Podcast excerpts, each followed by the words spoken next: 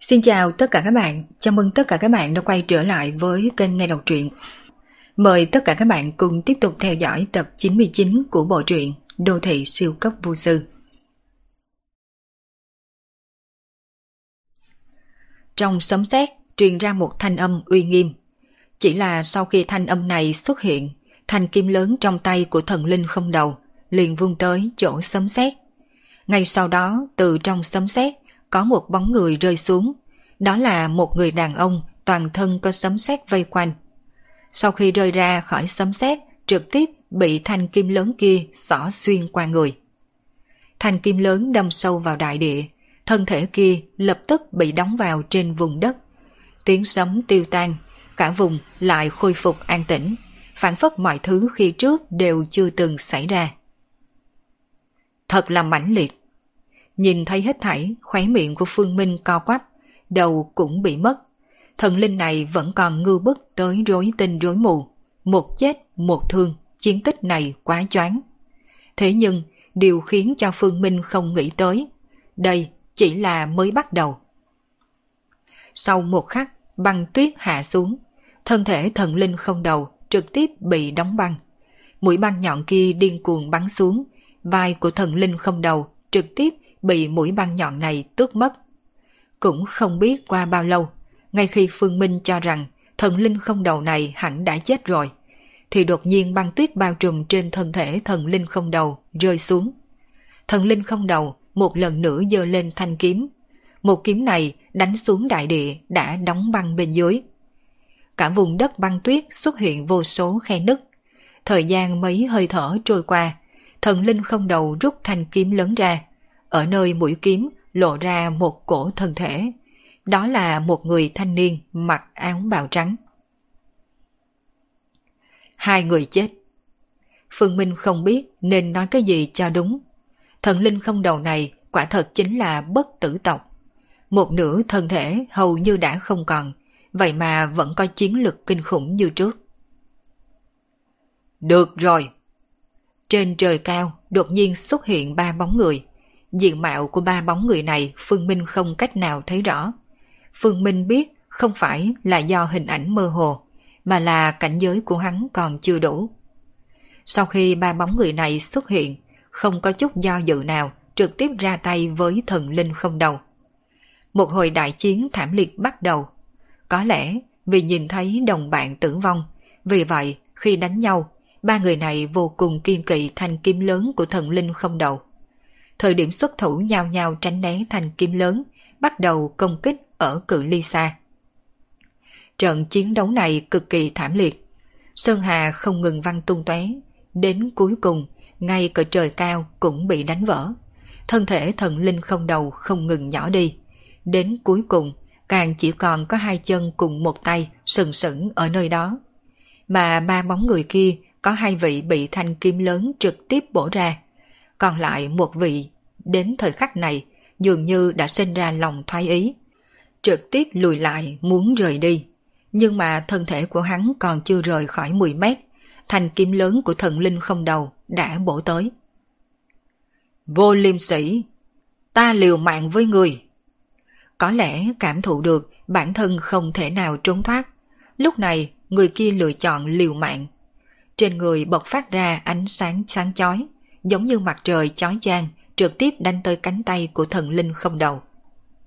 Cánh tay của thần linh không đầu bị đánh nổ, thanh kiếm lớn cắm vào trên vùng đất kia, chỉ còn lại một bàn tay đang nắm. Nhìn thấy một màn như vậy, trong mắt của Phương Minh co rút. Một màn này sao mà quá quen mắt. Không, chính là hình ảnh hắn thấy lúc ban đầu kia sao? Thì ra, hình ảnh này là trận chiến đấu của thần linh không đầu. Theo Phương Minh, thần linh không đầu đến bây giờ hẳn là nên triệt để tử vong, đồng quy vu tận cùng kẻ địch cuối. Mà vô số năm tháng trôi qua, liền chỉ còn thanh kiếm kia thôi. Hình như có chỗ nào không đúng. Sau khi đưa ra kết luận, Phương Minh lại luôn cảm thấy có điểm nào đó không đúng, chỉ là trong thoáng chốc lại không nhớ ra. Chẳng qua sau một khắc, rốt cuộc hắn cũng biết nguyên nhân ở nơi nào. Hai chân của thần linh không đầu này vẫn còn sừng sững ở nơi đó như trước. mặc dù nói chỉ còn lại bộ phận đầu gối, thế nhưng dựa vào cái tay gãy đã hóa đá, vậy một đôi chân kia cũng nên còn ở đây mới đúng. Nhưng vì sao hắn không thấy? Có nghi ngờ này, Phương Minh nhíu mày, mà trong lúc hắn còn đang mải mê suy đoán, trên chiến trường lại xuất hiện biến cố. Vạn cổ bất tồn, máu không ở, cam nguyện đọa lạc. Từ nay về sau, thế giới này liền không còn sự hiện hữu của người. Trên bầu trời có 7 bóng người hiện ra, trong đó người dẫn đầu, quang mang cả người như mặt trời chói sáng. Tuy rằng không thể thấy rõ diện mạo của đối phương, cũng không thể nào cảm thụ được khí tức mạnh mẽ của đối phương. Thế nhưng Phương Minh có thể xác định, vị này tuyệt đối là nhân vật vô cùng khủng bố, ít nhất phải mạnh hơn rất nhiều so với 5 người trước đó. Nhìn thấy 7 người này, không biết vì sao trong lòng của Phương Minh đột nhiên nảy sinh lòng đồng tình đối với thần linh không đầu. Một người, ngay cả đầu cũng không có, thế nhưng vẫn có thể chiến đấu đến giờ phút này, cho dù là chết cũng là dù bại mà vinh. Không phải thần linh không đầu không mạnh, mà bởi vì kẻ địch của hắn quá là nhiều. 7 bóng người này đi tới phía trên hai chân còn lại của thần linh không đầu, mà trong đó có mấy người ánh mắt rơi vào bên trên thanh kiếm lớn, trong mắt mang theo vẻ tham lam. Ta là thân thể vạn cổ bất diệt, hôm nay vứt bỏ vạn cổ thần, đúc thành vạn cổ phong ấn. Một tiếng rống lớn đột nhiên vang. Lúc nghe được thanh âm này, Phương Minh sửng sốt một chút, bởi vì thanh âm này dĩ nhiên lại phát ra từ vị trí cái đầu vốn đã không còn của thần linh không đầu. Đây là giọng nói của thần linh không đầu kia sao? Thần linh không đầu đã thành như vậy rồi, còn chưa chết ư? Trong lúc Phương Minh còn đang khiếp sợ, 7 bóng người kia sắc mặt đại biến, nhất là lão già kia, dường như biết thần linh không đầu phải làm gì, lập tức quát. Hủy diệt hai chân của hắn ta đi. Nghe thấy lời của lão già, 6 người khác cũng lập tức ra tay. Sau đó có lẽ là vừa khớp, 6 người này, kể cả lão già kia, đều công kích chân trái của thần linh không đầu. Không có bất kỳ ngoài ý muốn nào, chân trái của thần linh không đầu trực tiếp nổ thành tro tàn. Nhưng mà tay gãy của thần linh không đầu vẫn giơ lên thành kiếm lớn.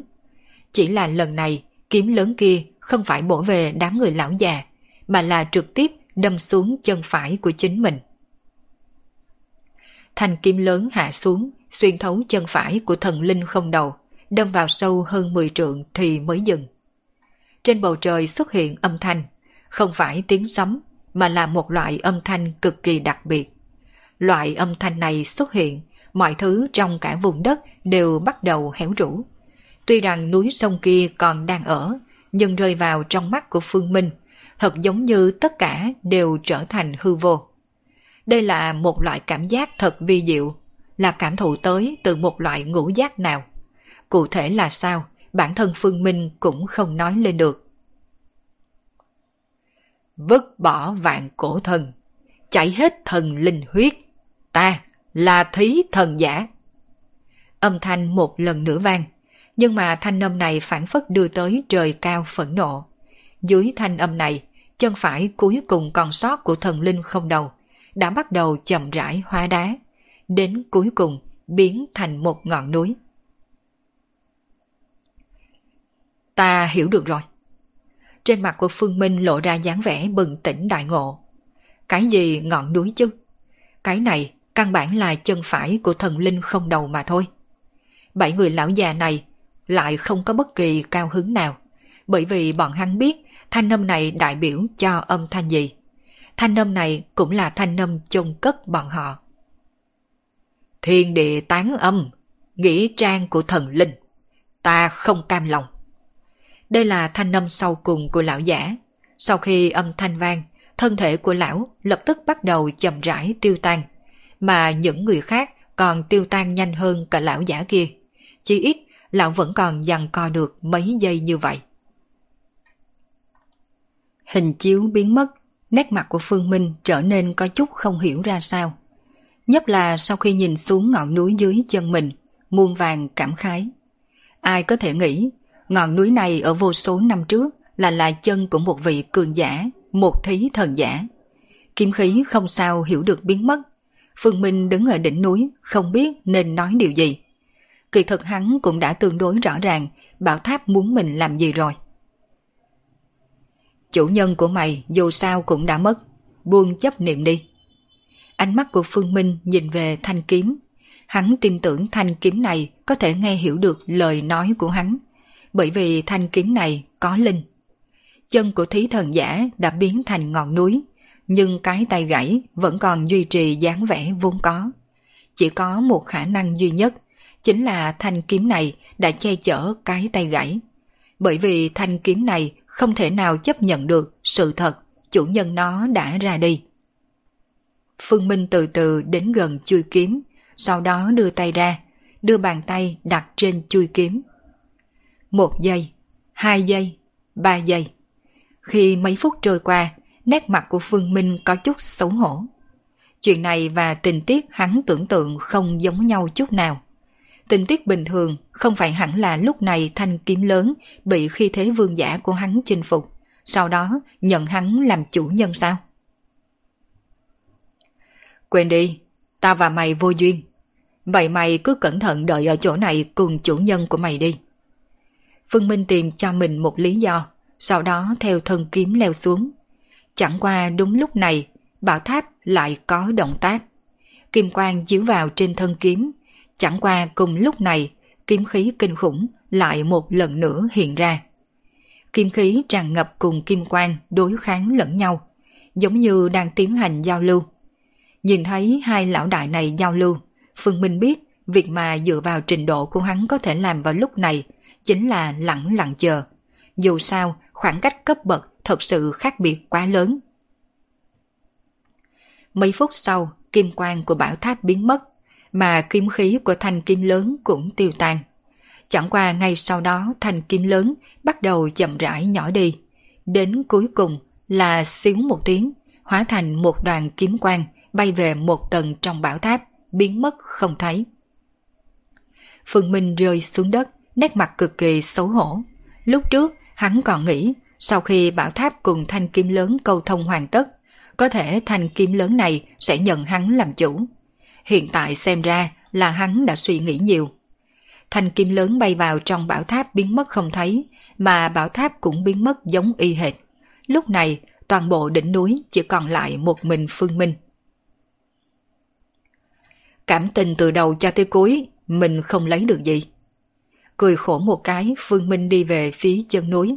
Sau khi đi tới chân núi, liền quay đầu thi lễ với núi này một cái, sau đó đưa mắt nhìn về bình nguyên cách đó không xa, đi về phía bên kia. Lúc đi tới sườn núi, hắn đã chú ý bên trong vùng bình nguyên kia hình như có một tòa thành cổ tồn tại. Dưới tình huống đang không có mục tiêu, thành cổ này liền là mục tiêu trước mắt. Mặc dù lúc ở sườn núi thấy được thành cổ này, vùng lấy tốc độ của Phương Minh đi suốt một ngày mà vẫn không nhìn thấy hình bóng của thành cổ. Có thể nghĩ khoảng cách này xa tới ra sao. À, nơi này là một mảnh hồ bạc. Phía trước Phương Minh xuất hiện một hồ bạc loại nhỏ. Chỉ là hồ này giống như một bãi nước động, không có bất kỳ dao động sóng nước nào, cũng không nhìn thấy bên trong có bất kỳ sinh vật nào tồn tại. Giữa lúc Phương Minh quan sát hồ này, lông mày của hắn đột nhiên nhíu, hầu như không hề nghĩ ngợi, thân thể lập tức lùi về sau. Mà ngay khi thân thể của hắn lùi về sau, một bóng đen hiện lên trên mặt nước. Một đám hàn quang bắn về Phương Minh. Nếu như không phải Phương Minh phản ứng nhanh vài phần, giờ phút này hàn quang đã rơi vào trên người của hắn. Ánh mắt của Phương Minh nhìn chăm chăm bóng người này. Đây là một vị thanh niên trẻ tuổi. Đối phương thấy Phương Minh không bị hắn đánh lén thành công, lúc này sắc mặt cũng hiện ra một tia ảo não. Không hổ danh là thần tử của giáo hội, lại có thể phát giác ra sự hiện hữu của tôi. Nghe được lời nói của người thanh niên kia, biểu tình trên mặt của Phương Minh không xuất hiện một tia biến hóa, nhưng trong lòng của hắn lại rất rõ ràng. Vừa rồi sở dĩ có thể thối lui nhanh, không phải bởi vì hắn nhận ra sự tồn tại của đối phương, mà là vì vào thời khắc ấy, trong lòng của hắn đột nhiên xuất hiện một cảm giác nguy cơ, cho nên mới làm ra hành động thối lui về sau. Dù sao, nếu quả thật có nguy hiểm mà nói, như vậy khả năng rất lớn đến từ chính hồ này. Thấy đối phương nhận ra mình, Phương Minh không cảm thấy bất ngờ. Thân phận thần tử giáo hội vốn sẽ làm hắn trở thành nhân vật tiêu điểm. Huống chi, trước đây hắn còn đánh bại Tron. Người có tư cách tiến vào chiến trường thượng cổ, hẳn đều sẽ chú ý đến mình. Thần tử điện hạ thực lực siêu quần, khiến cho người ta ngưỡng mộ. Tại hạ cáo từ trước. Crown lòng sinh thoái ý, nhưng mà Phương Minh chỉ cười lạnh nhìn hắn. Sau khi đánh lén mình không thành công, lại muốn bỏ chạy như vậy. Trên đời này làm sao có thể có chuyện tốt như thế? Xem vẻ mặt này của thần tử điện hạ, không phải là đã hiểu nhầm tôi rồi chứ? Lúc trước tôi chỉ thử dò xét thần tử điện hạ thôi. Hơn nữa, cho dù thần tử điện hạ, sợ rằng cũng không thể bắt tôi lưu lại nơi này. Chỉ cần tôi muốn đi, thần tử điện hạ thật sự không làm gì được tôi. Trên mặt Crown mang theo nụ cười tự tin, không đợi Phương Minh trả lời, liền xoay người nhảy vào giữa hồ. Từ hồ chỉ cần nhảy vào trong hồ này, hắn sẽ không sợ Phương Minh truy kích. Ngay khoảnh khắc khi Crown xoay người nhảy vào trong nước hồ, Phương Minh lập tức di chuyển, bởi vì đây là cơ hội tốt nhất. Trong thời gian mấy giây ngắn ngủi, ngay sau khi Crown rơi xuống nước, cũng đủ để cho hắn xuất thủ rồi. Tốc độ Phương Minh rất nhanh, trực tiếp đánh một quyền ra ngoài. Nhưng mà quỷ dị chính là một quyền này của Phương Minh cũng không phải vung hướng Crown, mà là vung về phía khác trên mặt hồ.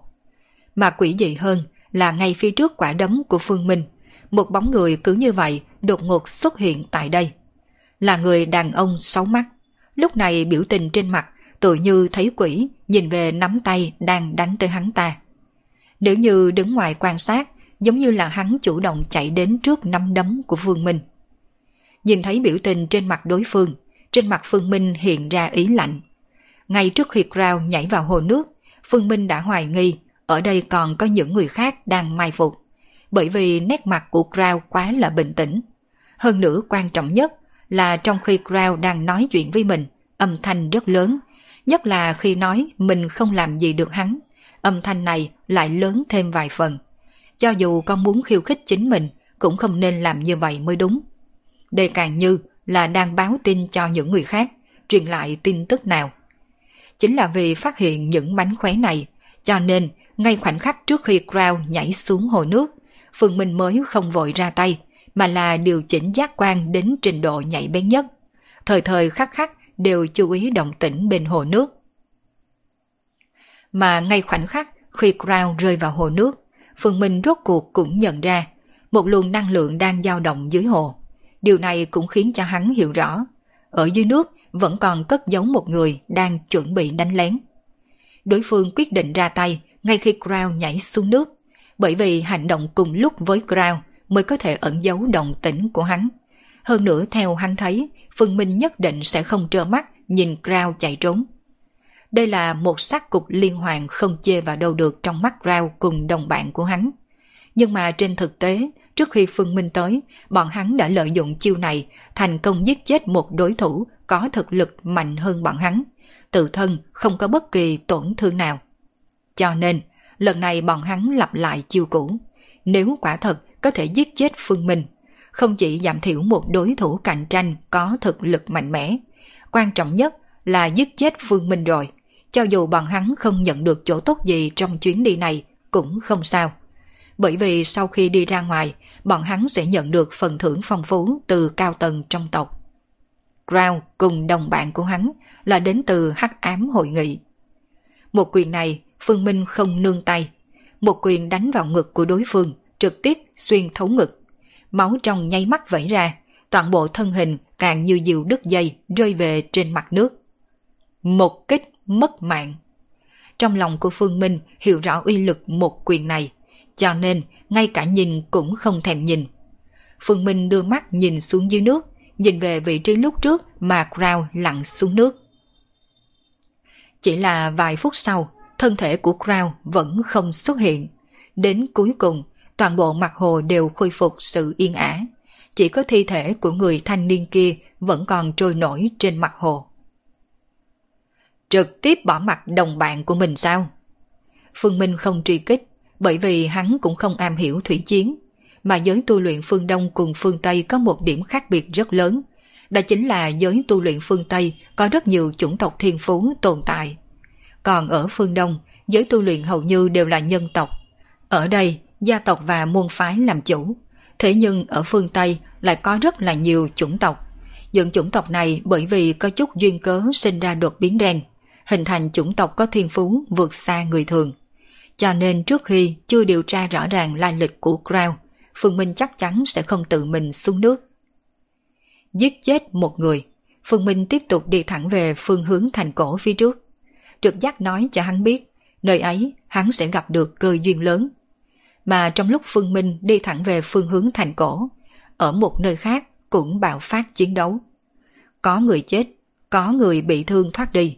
Có thể nói, trải qua một đoạn thời gian thích ứng, lần này những tinh anh trẻ tuổi tiến đến chiến trường thượng cổ lại bắt đầu không kiềm chế được. Đương nhiên, cũng không phải tất cả mọi người lựa chọn đối đầu chính diện. Vẫn có không ít người lựa chọn hèn mọn trốn tránh. Cho dù có gặp đối thủ, cũng lựa chọn lẩn tránh không ra tay. Loại người này, đa số đều là người có thực lực thấp, bài danh ở sau cùng. 3 ngày sau, Phương Minh vẫn còn đang đi về phía thành cổ. Chẳng qua không bao lâu hắn đã dừng bước, sau đó mang trên mặt vẻ kinh ngạc nhìn về đằng sau. Nơi chân trời xa xôi sau lưng hắn, bầu trời dĩ nhiên xuất hiện một màn xanh. Chẳng qua lập tức Phương Minh phát hiện, màn xanh này không chỉ xuất hiện ở phía sau lưng hắn, ở những phương hướng khác cũng xuất hiện, tạo thành một vòng xanh. Quan trọng nhất là sau khi Phương Minh nhìn chăm chăm màn sáng màu xanh này một hồi, phát hiện màn sáng màu xanh này đang di động, đang không ngừng thu nhỏ. Khi Phương Minh nghi ngờ không biết màn sáng màu xanh này có tác dụng gì, thì giờ khắc này ở bên cạnh màn sáng màu xanh, mấy bóng người đang điên cuồng chạy trối chết. Đây là có chuyện gì? Dĩ nhiên chỉ giữ vững được 3 giây liền biến thành bạch cốt. Rõ ràng chính là màn sáng trí mạng rồi. Mấy người kia sở dĩ điên cuồng chạy trối chết là vì vừa rồi khi màn sáng màu xanh này hiện ra bên cạnh hắn, có người bởi vì tò mò đi về phía màn sáng, kết quả mới tiếp xúc đến màn sáng không được 3 giây, không ngờ hóa thành một bộ xương trắng. Đã biết uy lực khủng bố của màn sáng màu xanh này, lại thấy được màn sáng màu xanh đang không ngừng co rút. Những người này đâu còn dám đứng yên, chỉ có thể liều mạng chạy tới phía trước. Màn sáng màu xanh đang thu nhỏ. Cái này có nghĩa tất cả những người vào chiến trường thượng cổ lần này rốt cuộc sẽ tập hợp chung một chỗ. Tại sao có thể như vậy? Vì sao chưa từng nghe trưởng lão trong tộc nói về cái màn sáng màu xanh này? Màn sáng kinh khủng như vậy, vì sao lúc tôi đi vào, trưởng bối lại im bặt không có đề cập? Rất nhiều thiên tài trẻ tuổi đang chạy trôi chết, nét mặt nghi hoặc.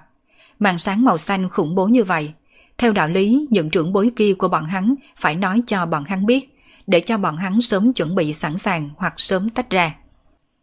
Còn tưởng rằng đây là chiến trường thượng cổ trước đây sao? Lần này phong ấn buông lỏng, chiến trường thượng cổ mới chính thức hiện ra rõ ràng. Thứ các ngươi không biết còn rất là nhiều. Ở trong một ngọn núi, một người thanh niên của Chiến Thần Điện nhìn xuống mấy bóng người đang kinh hoàng chạy trốn. Trong mắt có vẻ cười lạnh cùng khinh thường. Lần này mới thật sự là chiến trường thượng cổ mở ra. Máu tanh cùng tàn khốc chân chính giờ mới bắt đầu. Đã đến, vòng sáng tử vong xuất hiện, giết chóc sắp đến. Đến lúc đó lại có mấy người có thể sống sót đây. Một bên khác, người đàn ông đến từ Băng Tuyết Thần Điện, toàn thân đồ trắng như tuyết, liếc nhìn màn sáng màu xanh cách đó không xa, trong mắt có vẻ thâm thúy. Tốc độ của màn sáng xanh lục rất nhanh, tất cả mọi người đều liều mạng chạy trốn về cùng một phương hướng. Mà ở một ngày trước, cuối cùng Phương Minh cũng thấy được tòa thành cổ mà hắn nhìn thấy trên sườn núi lúc trước. Phía trước tòa thành hơn 500 mét, Phương Minh có thể cảm thụ được một cổ khí tức tang thương đập vào mặt. Tòa thành cổ này không có bất kỳ kiến trúc nguy nga lộng lẫy nào, chỉ có đổ nát thê lương. Thành tường cũng rách nát không chịu nổi, nhưng lờ mờ có thể nhìn ra ở năm tháng khá dài trước đó, tòa thành cổ này vô cùng huy hoàng. cột đá cao tới mấy trăm mét, vẫn có mấy cây còn đứng vững vàng như trước. Thành tường tuy rằng nứt đổ, nhưng dựa vào độ dài của tường thành mà xem, đây là một thành trì vô cùng to lớn, chỉ ít vượt xa bất kỳ thành trì nào trong lịch sử nước Anh cổ đại. Một tòa thành lớn bị hủy diệt, con người của Phương Minh ngưng động. Chẳng qua, ngay khi hắn còn đang nhìn chăm chăm thành cổ, một bóng người nhanh chóng lướt qua từ bên người hắn, trực tiếp hướng phía tòa lâu đài. Hiển nhiên, người này muốn tiến vào thành cổ trước Phương Minh một bước. Chỉ là ngay lúc bóng người này tới trên tường thành sắp vào trong thành, đột nhiên kêu lên một tiếng sợ hãi, trực tiếp ngã xuống trên tường thành, máu tươi theo thành tường chảy xuống bên dưới. Nhìn thấy một màn như vậy, con ngươi của Phương Minh co rút. Thật ra lúc trước hắn cũng muốn cứ như vậy tiến vào thành cổ, bởi vì hắn không hề cảm thụ được bất kỳ nguy hiểm nào tồn tại. Chỉ có điều xuất phát từ tâm tính cẩn trọng, vì vậy hắn dự định trước quan sát một chút. Hiện tại xem ra, thái độ thận trọng từng chút này đã cứu hắn một mạng. Nếu không mà nói, có lẽ thi thể đang treo trên tường thành bây giờ chính là hắn. Phương Minh chú ý tới thân thể người trên tường thành rất nhanh đã khô quắt. Máu tươi khắp cơ thể đều lưu lại trên tường thành, nhuộm đỏ tất cả tường thành trong phạm vi 3 mét. Tới cuối cùng, sau khi trong thi thể này không còn chút máu nào, trực tiếp trượt xuống trên mặt đất.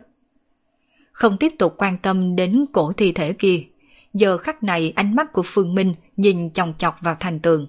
Bởi vì sau khi thành tường này bị nhuộm đỏ, lại khôi phục màu sắc nguyên thủy. Số máu kia giống như đã bị hấp thu hết.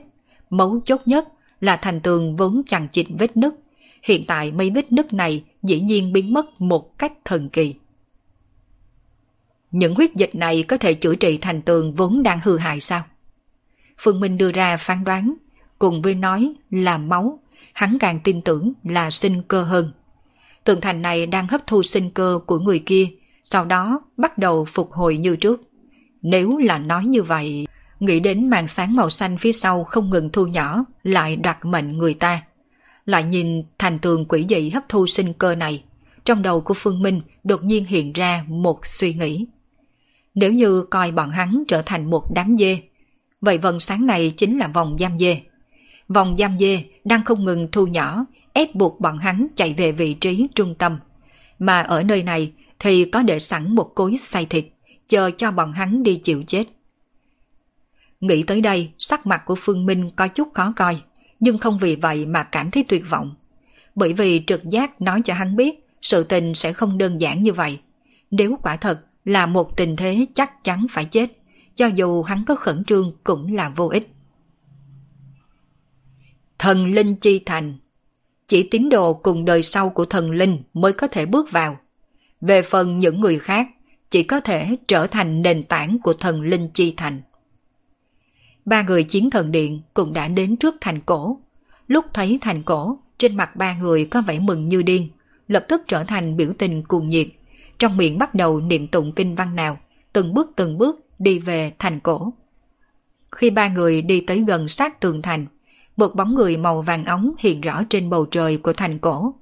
Là một người đàn ông khoác chiến giáp, không cách nào thấy rõ dung mạo cụ thể.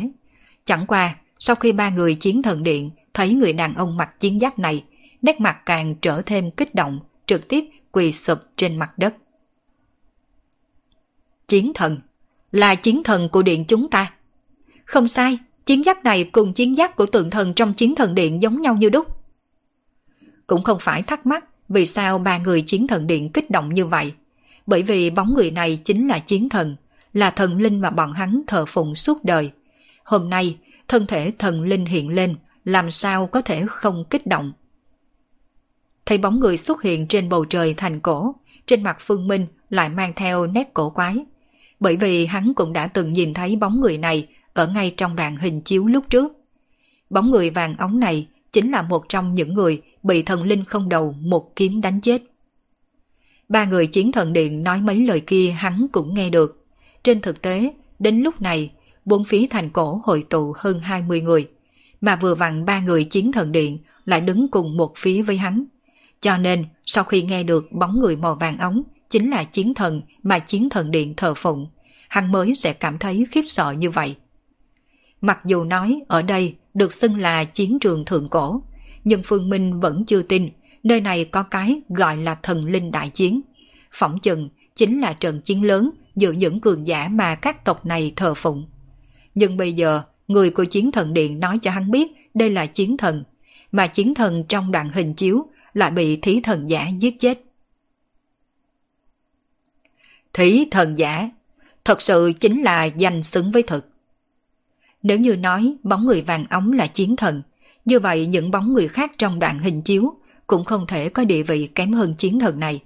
Nói cách khác, những người này đều là thần linh, tất cả đều bị thí thần giả kia chém giết. Ba người của Chiến Thần Điện nhanh chóng bước chân đi vào trong thành cổ, không hề gặp phải bất kỳ nguy hiểm nào. Nhìn thấy ba người này, không ít người ở đây trên mặt lộ ra hâm mộ. Đây là chỗ tốt khi có thần linh che chở. Trong khi những người này còn đang hâm mộ, lại có một bóng người hiện rõ ở phía trên tòa thành cổ. Sau khi bóng người này xuất hiện, tất cả mọi người đều cảm nhận được lạnh lẽo. Một loại lạnh lẽo từ trong lòng sinh ra, lạnh tới khiến cho không ít người lông tơ dựng đứng. Thần linh băng tuyết sao? Thấy bóng người này, Phương Minh nghĩ tới người bị thí thần giả dùng một kiếm đâm xuyên đất. Hai người này cho dù là chiến giáp hay khí chất đều giống nhau như đúc. Sau khi bóng người của thần linh băng tuyết hiện ra, lại có bóng người của một vị thần linh xuất hiện. Một bóng người hoàn toàn bao phủ trong bóng tối. Sau khi thấy bóng người này, nét mặt của Yvonne ở một bên khác của thành cổ trở nên khó coi. Bởi vì người toàn thân bao phủ trong bóng đêm, cầm trong tay lưỡi hái này, chính là tử thần, một trong tam đại thần linh của Hắc Ám Hội Nghị cung phụng. Hắc Ám Hội Nghị cùng giáo hội phương Tây là tử địch, đối phương triệu hoán ra tử thần rồi. Cô ta bên này há có thể không có biểu thị. Yvonne hai tay kết thủ ấn, trong miệng thầm đọc chú ngữ. Không bao lâu sau, trên bầu trời của thành cổ, thần quang quang huy xuất hiện. Một thiên sứ có 12 cánh xuất hiện trên bầu trời của thành cổ, đối mặt với bóng người tử thần phía xa xa. Ở trước mặt thủy tổ của tộc người khổng lồ chúng ta, cái gọi là thần linh lại tính là gì? Hai người khổng lồ lúc này cũng nổi giận, gầm lên một tiếng. Mà theo bọn họ rống giận, trên tòa thành cổ, một bóng người khổng lồ xuất hiện. Người khổng lồ cao tới 100 trượng, cứ như vậy đứng trên bầu trời của thành cổ, hai tay nắm lôi chùy, mang theo khí thế vương giả không gì sánh kịp. Đây là bóng người thủy tổ của tộc người khổng lồ. Lần lượt, từng bóng người hiện ra trên bầu trời của thành cổ, chiếu sáng thành cổ này giống như ban ngày. Mà những người này cũng đều không ngoại lệ đi vào thành cổ, nhưng vẫn như trước còn có hơn phân nửa người lưu bên ngoài thành cổ. Vòng sáng ngày càng nhỏ, người bên ngoài thành bắt đầu trở nên bối rối. Nếu không tiến vào thành, vậy thì đợi khi vòng sáng màu xanh kia tới, chờ đợi bọn họ chính là đường chết. Chỉ là mấy người bọn họ không thờ phụng thần linh, thủy tổ cũng không mạnh mẽ đến mức có thể chống lại thần linh, không dám đơn giản tiến vào. Thánh nữ điện hạ, thần tử còn chưa tới, có nên đi ra ngoài tìm thần tử điện hạ không? Hugh hướng về Yvonne hỏi. Yvonne nghe được Hugh nói, khuôn mặt hiện ra do dự. Thật ra lấy tính tình của cô ta tuyệt đối sẽ không đi tìm Tần Minh. Nhưng Tần Minh này rốt cuộc là thần tử. Sau khi rời khỏi nơi đây, nếu để cho tổng giám mục bọn họ biết mình không chăm sóc đối phương, sợ rằng thật sự sẽ bị đưa vào sở tài phán. Tìm, các người đi tìm cậu ta đi. Chẳng qua nếu như sau 15 phút vẫn không tìm được, vậy đành thôi. Thiên sử thần linh không thể nào duy trì liên tục quá lâu. Chúng ta phải vào thành trước khi pháp tướng của thiên sử thần linh biến mất. Thời gian 15 phút đương nhiên không thể nào tìm kiếm khắp thành cổ này được. Cho nên sau khi 15 phút này trôi qua, mấy người Hugh nét mặt thất vọng đi trở về. Chuyện này cũng là hết cách. Không phải chúng ta không chăm sóc cậu ta, mà là chính bản thân cậu ta không may mắn. Chẳng qua, cậu ta là thần tử, là chúa chuyển thế. Vậy dĩ nhiên cũng có thể tiến đến, không cần lo lắng cho cậu ta. Trên mặt Yvonne hiện ra vẻ nghiêm túc, nhưng trong lòng lại đang mừng thầm, bởi vì cô ta ước gì Phương Minh có thể chết ở chỗ này. Đây là kết quả mà cô ta muốn nhìn thấy nhất. Chủng tộc cùng thế lực mạnh mẽ toàn bộ đều tiến vào thành cổ. Những người còn lại thì tuyệt vọng đứng ở ngoài thành cổ, bởi vì trong đó có người thử xông thẳng vào, nhưng kết quả sau cùng không ngoài dự đoán, trở thành chất dinh dưỡng của tường thành. Màn sáng màu xanh sau lưng ngày càng gần, thần tình tuyệt vọng bắt đầu xuất hiện trong mắt của những người này. Mà ở trong số những người này, Phương Minh vẫn không có hành động, bởi vì hắn đang đợi, hắn muốn nghiệm chứng một suy đoán. Về phần suy đoán này có đúng hay không, kết quả lập tức sẽ xuất hiện rồi. Màn sáng màu xanh cách thành cổ chỉ còn khoảng 1 km. Nói một cách khác, cách Phương Minh không chỉ tới 500 mét. Vậy hắn vẫn không hoảng loạn. Thẳng cho tới, màn sáng màu xanh cách hắn chỉ còn có 100 mét. Trong mắt của Phương Minh có tia sáng chợt lóe, rốt cuộc cũng có động tác. Màn sáng màu xanh cách thành cổ ngày càng gần. Vẻ tuyệt vọng trên mặt đám người còn đang bên ngoài thành cũng ngày càng đậm. Phía trước là thành tường đặc mệnh không thể vượt qua. Phía sau là màn sáng khủng bố không thể chống cự. Chờ đợi bọn hắn chắc chắn là cái chết. Chỉ là một cái hóa thành túi da, một cái hóa thành bạch cốt. Liền xem bọn hắn muốn chọn cách thức tử vong nào. Duy chỉ có Phương Minh nhìn màn sáng ngày càng gần. Tia sáng trong mắt càng lúc càng mạnh. Đợi khi màn sáng gần tiếp xúc đến thân thể, toàn bộ thân hình như mũi tên rời cung bắn ra ngoài, trực tiếp lao về màn sáng. Lúc này bởi vì tâm tình tuyệt vọng tràn ngập, cho nên người bên ngoài thành cổ không hề chú ý đến hành động của Phương Minh. Cho dù có chú ý tới, tối đa cũng chỉ kinh ngạc hơn một chút thôi. Ngay khoảnh khắc khi Phương Minh nhảy vào bên trong màn sáng, những người còn lại ở bên ngoài thành cũng đều động. Chỉ là chẳng qua cả đám đều hành động trái ngược với Phương Minh, lựa chọn phương hướng thành cổ. Nếu so với màn sáng kinh khủng kia thì khả năng có thể tiến vào thành cổ cao hơn một chút. Bởi vì chỉ cần cho bọn hắn thời gian một giây, chỉ cần vượt qua tường thành kia là bọn hắn đã an toàn. Nhưng mà kết cục của những người này không có gì khác ngoài trở thành một đóa hoa máu trên tường thành. Phương Minh không biết kết cục của những người này, cho dù biết hắn cũng sẽ không nhắc, bởi vì nói trắng ra thì những người này đều là đối thủ cạnh tranh của hắn. Nhân từ với kẻ địch chính là tàn nhẫn đối với chính mình, đạo lý này hắn vẫn hiểu. Trong nháy mắt khi tiến vào màn sáng, thân thể của Phương Minh hơi ngưng trệ. Dù cho ngay khi hướng về màn sáng, hắn đã phong bế toàn bộ lỗ chân lông, nhưng trên người vẫn truyền đến cảm giác nóng rực cùng đau nhức. Loại đau đớn này làm cho gân xanh trên mặt hắn nổi lên, gần như không nhịn được hét lên thành tiếng. Móng tay trực tiếp cắm sâu vào trong lòng bàn tay, dùng một loại đau đớn khác đến trung hòa cảm giác nóng rực vô cùng thống khổ này. 1 giây, 2 giây, Phương Minh nhanh chóng phóng về phía trước. Thế nhưng chỉ mới xông vào trong phút chốc mà ý thức của hắn đã có chút mê man, mắt thấy bản thân sắp hoàn toàn bất tỉnh. Thế nhưng đúng lúc này, cả người Phương Minh buông lỏng, màn sáng bao trùm trên người hắn cũng biến mất. Phương Minh trực tiếp đặt mông ngã ngồi trên mặt đất, nhìn màn sáng màu xanh đang di động đằng sau, trong mắt có vẻ may mắn. Lần này hắn đánh cuộc thành công. Màn sáng này thực sự đang chuyển động, hơn nữa khu vực phía sau màn sáng thật sự an toàn. Trên thực tế, ngay lúc nhìn thấy màn sáng màu xanh này, Phương Minh đã nghĩ đến trò chơi lúc trước mà Hoa Minh Minh đã từng chơi. Hoa Minh Minh ngoại trừ thích chơi nông dược, lúc đó còn thích một trò chơi đấu súng. Mà trong trò chơi này, 100 người chơi sẽ đáp xuống những nơi khác biệt trong bản đồ. Cuối cùng, 100 người này bắt đầu bắn nhau. Người có thể sống sót cuối mới là người thắng lợi.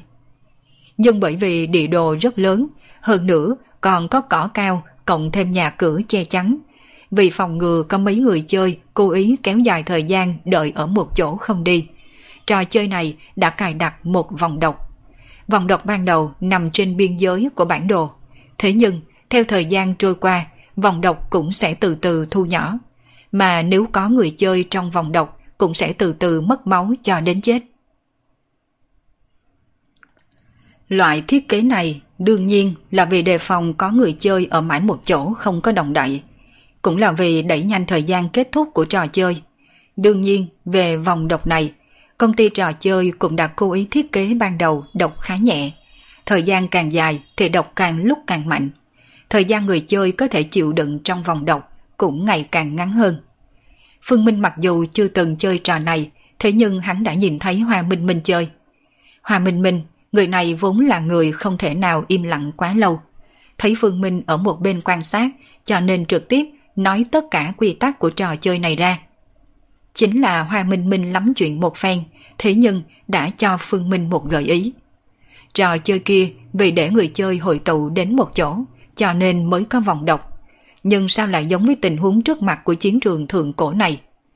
Chiến trường thượng cổ có không gian rất lớn, lần đến tình huống bình thường nếu như hai người không biết phương hướng của nhau rồi cố ý hội hợp, sợ rằng thời gian 3 tháng cũng không nhất định có thể chạm mặt.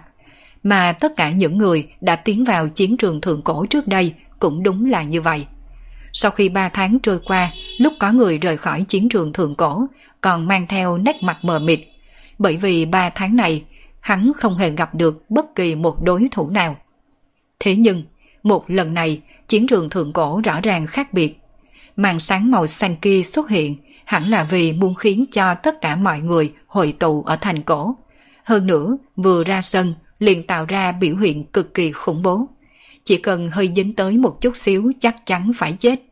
Lúc này mới làm cho tất cả mọi người đều hoảng loạn, căn bản không có tâm tư đi suy tính tỉ mỉ đặc thù của màn sáng màu xanh. Duy chỉ có Phương Minh phát hiện màn sáng màu xanh này có một điểm đặc thù. Đó chính là tốc độ di chuyển của màn sáng màu xanh càng lúc càng nhanh. Giả thiết màn sáng màu xanh này chỉ là một màn ánh sáng, như vậy theo tốc độ di chuyển của màn sáng đẩy nhanh, mà hắn lại di chuyển ngược chiều của màn sáng này, thì liệu có thể vượt qua màn sáng hay không?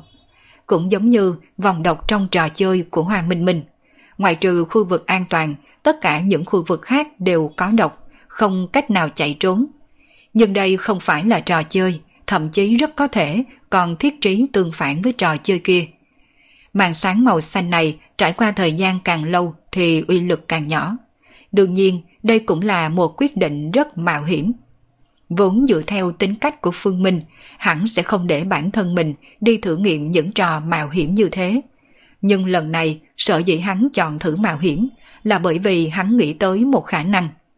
Đám người Yvonne coi đám người ở chiến trường này là thần linh, mà tất cả mọi người đều cho rằng thành cổ này là thần linh chi thành, cho rằng truyền thừa của các thần linh ở bên trong tòa thành cổ. Thế nhưng chỉ có bản thân Phương Minh rõ ràng, ở đây có lẽ là chiến trường thần linh, nhưng mà thành cổ này tuyệt đối không phải là thành cổ của thần linh, bởi vì thần linh đã sớm bị vị thí thần giả kia tru diệt hoàn toàn. Chính là bởi vì tin tức này, cho nên lúc này Phương Minh mới quyết định mạo hiểm thử một lần. Mà hiện tại xem ra, hắn thật sự đã đánh cuộc thành công. Màn sáng màu xanh cũng không lấy tính mệnh của hắn. Lúc này để lại trước mặt hắn một mảnh thiên địa rộng lớn. Toàn bộ chiến trường trừ hắn ra, những người khác đều bị vây vào trong tòa thành cổ. Phương Minh quay đầu, nhìn tòa thành bị màn sáng màu xanh bao vây. Phỏng chừng những người đó lúc này còn đang cảm thấy may mắn vì có thể tiến vào trong thành. Do tường thành của thành cổ ngăn màn sáng màu xanh, giúp cho bọn họ thoát khỏi nguy cơ tử vong. Phương Minh đoán không nhầm, lúc này bên trong tòa thành, đám người Yvonne thấy màn sáng màu xanh ngừng bên ngoài tường thành cổ, không thể nào tiếp tục thu hẹp. Cả đám đều thở phào nhẹ nhõm. Chỉ cần màn sáng màu xanh kinh khủng này không tiến thêm, vậy bọn hắn liền an toàn. Cho dù không chiếm được cơ duyên, ở chỗ này đợi sau khi thời gian 3 tháng kết thúc cũng có thể an toàn đi ra ngoài. Thánh nữ, không tìm được tung tích của thần tử điện hạ đâu, cũng không nghe ngóng được tung tích của thần tử điện hạ từ trong miệng của những người khác. Thần tử điện hạ hẳn là không vào trong này. Sau khi Hugh đi thăm hỏi tất cả mọi người đã tiến vào thành cổ một lần, nét mặt ngưng trọng nhìn về Yvonne. Thần tử gặp chuyện không may, bọn họ dù có thể an toàn trở lại giáo hội, cũng sẽ phải chịu trọng phạt. Vấn đề này không thể nào trách chúng ta, là chính bản thân cậu ta không đi cùng một chỗ với chúng ta. Yvonne thấy sắc mặt của mọi người ngưng trọng thì mở miệng nói. Thánh nữ, tuy là vậy, nhưng trước đây Tổng Giám mục Gamma cũng đã thông báo, nếu như thần tử gặp chuyện không may, chúng ta cũng có tội bảo vệ không chu toàn. Cho nên hiện nay càng cần mọi người đồng tâm hiệp lực hơn trong thời gian tới, tranh thủ cơ duyên lớn lần này. Chỉ cần có được cơ duyên, ta tin tưởng rằng Tổng Giám mục cũng không nói cái gì đâu. Đến lúc đó, tôi là nói giúp cho mọi người trước mặt Giáo hoàng bệ hạ, để cho mọi người không bị phạt. Nghe được lời của Yvonne, đám người Hugh hai mắt sáng lên. Thánh nữ là do Giáo hoàng tự mình lựa chọn ra, xem như là đệ tử thân truyền của Giáo hoàng. Ngày bình thường rất được Giáo hoàng yêu thích. Nếu như lần này bọn hắn thu được cơ duyên, nói không chừng thật sự có thể được miễn phạt. Cơ duyên lớn lần này thuộc về Chiến Thần Điện chúng tôi. Cách đó không xa, ba người Chiến Thần Điện cười lạnh nhìn về đám người Yvonne. Mặc dù nói giáo hội bên này chiếm ưu thế về nhân số, nhưng mà ba người của Chiến Thần Điện căn bản không sợ. Chiến Thần Điện cùng giáo hội cũng có hận thù rất sâu sắc. Trước đây, khi giáo hội muốn mở rộng thế lực của mình trên bản đồ, đã giao phong tranh đấu không ít lần với Chiến Thần Điện ở Hy Lạp. Giáo hội càng có thể nói là dẫm lên đa thần giáo thượng vị. Tôi ngược lại thật ra nghĩ không bằng chúng ta ra tay, đào thải hết những người này đi. Người của Hắc Ám Hội Nghị cũng dùng ánh mắt không tốt nhìn về đám người Yvonne. Hận thù giữa Hắc Ám Hội Nghị cùng giáo hội lại càng không cần phải nhắc tới. Từ hình thức ban đầu khi xuất hiện của hai thế lực vốn đã đối lập lẫn nhau. Sắc mặt của Yvonne có chút khó coi. Nếu như Chiến Thần Điện thật sự liên thủ cùng người của Hắc Ám Hội Nghị, vậy bên phía cô ta thật sự sẽ gặp phải chút nguy hiểm. Nhất là trong Hắc Ám Hội Nghị có một người đàn ông cả người bao trùm trong hắc bào, cho cô ta một loại cảm giác cực kỳ nguy hiểm. Chư vị, tôi cảm thấy được mọi người hay là tìm kiếm được cơ duyên lớn trong tòa thành này trước rồi tính sau. Hiện nay bắt đầu ra tay cũng đừng để cuối cùng tiện nghi cho những người khác. Có người nói, người mở miệng là đệ tử thiên tài thuộc về một thế lực khác. Đối với hắn mà nói, đương nhiên hắn rất vui vẻ, nhìn thấy mấy loại thế lực lớn như giáo hội cùng Hắc Ám Hội Nghị này có thể khai chiến. Bởi vì khi đó, hắn có thể ngư ông đắc lợi. Nhưng mấu chốt là thế lực của hắn có quan hệ rất sâu với giáo hội. Nếu như đám người giáo hội này thật sự giao thủ cùng đám người Hắc Ám Hội Nghị, vậy thì hắn cũng không thể nào khoanh tay đứng nhìn. Trong suy nghĩ của hắn, các người muốn đánh nhau đương nhiên có thể, chỉ cần đừng đánh trước mặt ta, hoặc cho dù chỉ cách một con phố, các người có đánh cho tới chết hay tàn phế, ta cũng sẽ đều làm bộ không thấy. Thần linh thành cổ, thần bí khó lường, rất dễ dàng gây ra một số cấm kỵ. Các người nếu không sợ phiền phức thì có thể tiếp tục. Người đàn ông mặc quần áo trắng của Băng Tuyết Thần Điện mở miệng nói. Sau khi nói xong lời này, trực tiếp cất bước đi về hướng trung tâm thành cổ. Mà những người khác thấy vậy cũng nhao nhao đuổi theo. Đi! Người đàn ông bên trong hắc bào của Hắc Ám Hội Nghị truyền ra thanh âm khàn khàn. Ba người Chiến Thần Điện mặc dù có chút khó chịu, nhưng cũng biết lúc này quan trọng nhất là tranh đoạt truyền thừa. Coi như là các người gặp may. Yvonne nghe được lời của ba người Chiến Thần Điện, trên mặt mang theo nụ cười nhạt. Những lời này hẳn nên trả lại cho các ngươi mới đúng. Chẳng qua hy vọng các ngươi có thể sống sót cho tới cuối. Tới lúc đó tôi mới có thể trảm hết lũ dị đoan các ngươi. Tạm thời tránh được một trận chiến, tất cả mọi người bên trong thành cổ khôi phục yên tĩnh, bắt đầu tìm kiếm cơ duyên. Mà giờ khắc này, Phương Minh bên ngoài thành lại không bình tĩnh. So sánh với bên trong tòa thành cổ, thời khắc này gió êm sóng lặng. Phương Minh ở ngoài tòa thành thế nhưng cực kỳ không bình tĩnh. Cuồng phong gào thét, trên trời cao sấm sét vang dội giáng xuống liên tục, như những con rắn bạc cuồng loạn nhảy múa, tựa như một cảnh tượng diệt thế xuất hiện ngay trước mắt của Phương Minh. Một tia sấm sét thô to như thùng nước mới vừa rơi vào vị trí bên trái cách Phương Minh không tới 100 mét. Tiếng sấm to lớn này khiến hắn cảm thấy đinh tai nhức óc, mà sấm sét kia mặc dù không rơi xuống trên người hắn, thế nhưng năng lượng lôi điện tản mát ra cũng khiến cho toàn bộ lông tóc trên người hắn đều dựng đứng. Sấm sét chằng chịt như vậy, nếu như còn tiếp tục đứng ở nơi này sẽ gặp phải kết cục gì, Phương Minh không cần nghĩ cũng có thể tưởng tượng ra. Không phải là bị sấm sét đánh chết thì cũng bị điện trong sấm sét giật chết, không có khả năng thứ hai. Không hề do dự, bên dưới cuồng phong cùng sấm sét, Phương Minh trực tiếp lựa chọn một phương hướng, sau đó liều mạng bỏ chạy. Giờ khắc này, hắn không khác gì người trong câu hát miêu tả.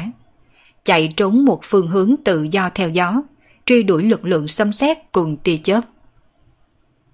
Sau nửa giờ, Phương Minh vẫn đang chạy nhanh, chỉ là còn chưa thoát khỏi phạm vi của sấm sét khủng bố. Giữa lúc Phương Minh dừng một giây nghỉ ngơi lấy hơi, một tia chớp hạ xuống trực tiếp bổ vào trên người hắn. Toàn bộ cơ thể Phương Minh giống như bị cố định. Chẳng qua quỷ dị là thân thể của hắn cũng không hề bị đánh tới cháy đen.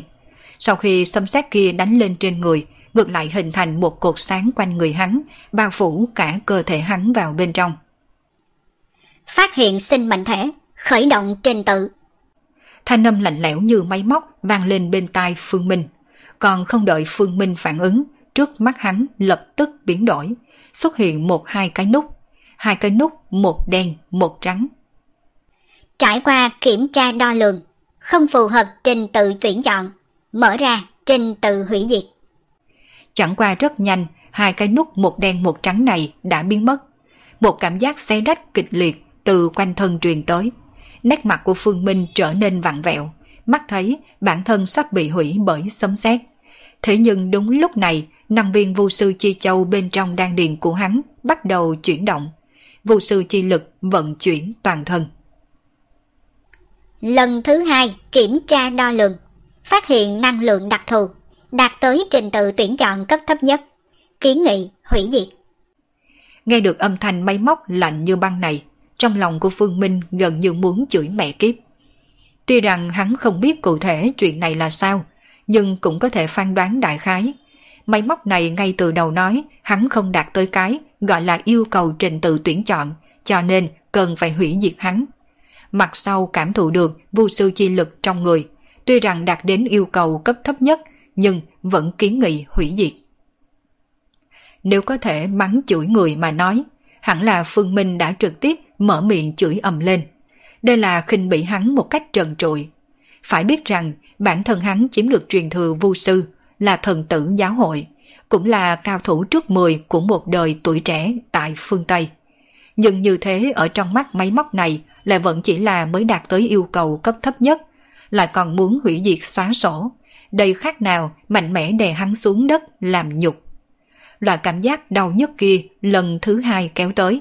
Chẳng qua lần này trường sinh quang tưởng hoa nơi ngực của Phương Minh một lần nữa nổi lên, sau đó từ bên trong bắn ra một vệt kim quang. Cảnh cáo, phát hiện năng lượng cao cấp nhất, hoàn mỹ phù hợp, nhảy qua trình tự tuyển chọn, bắt đầu tiến hành trình tự đắp nặng. Tiếng máy móc lại một lần nữa truyền ra, mà cảm giác vô cùng đau đớn trên người Phương Minh biến mất. Nghe được mấy câu nói của máy móc, Phương Minh quay đầu trừng trắng mắt. Cái gì mà hoàn mỹ phù hợp? Cái gì nhảy qua trình tự tuyển chọn? Máy móc này quả thật chính là một tên chuyên bắt nạt kẻ yếu. Chẳng qua oán thầm thì oán thầm, Phương Minh thở phào nhẹ nhõm. Chỉ ít trước mắt mà nói, hắn hẳn là không gặp phải nguy hiểm đến tính mệnh rồi. Tuy rằng trình tự đắp nặng này là gì, hắn vẫn không hiểu ra sao. Vài phút sau, tiếng máy móc lại một lần nữa truyền tới. Đắp nặng hoàn tất. Thân thể đẳng cấp thấp nhất, khả năng đắp nặng không cao, chuyển thành đắp nặng tinh thần. Sau một khắc, Phương Minh liền cảm thấy thất hải của mình giống như bị châm nhói. Cả người có chút buồn ngủ, ngay cả đầu phảng phất như không thể ngất lên được. Chẳng qua, loại cảm giác này chỉ giằng co chừng một phút, sau đó liền biến mất.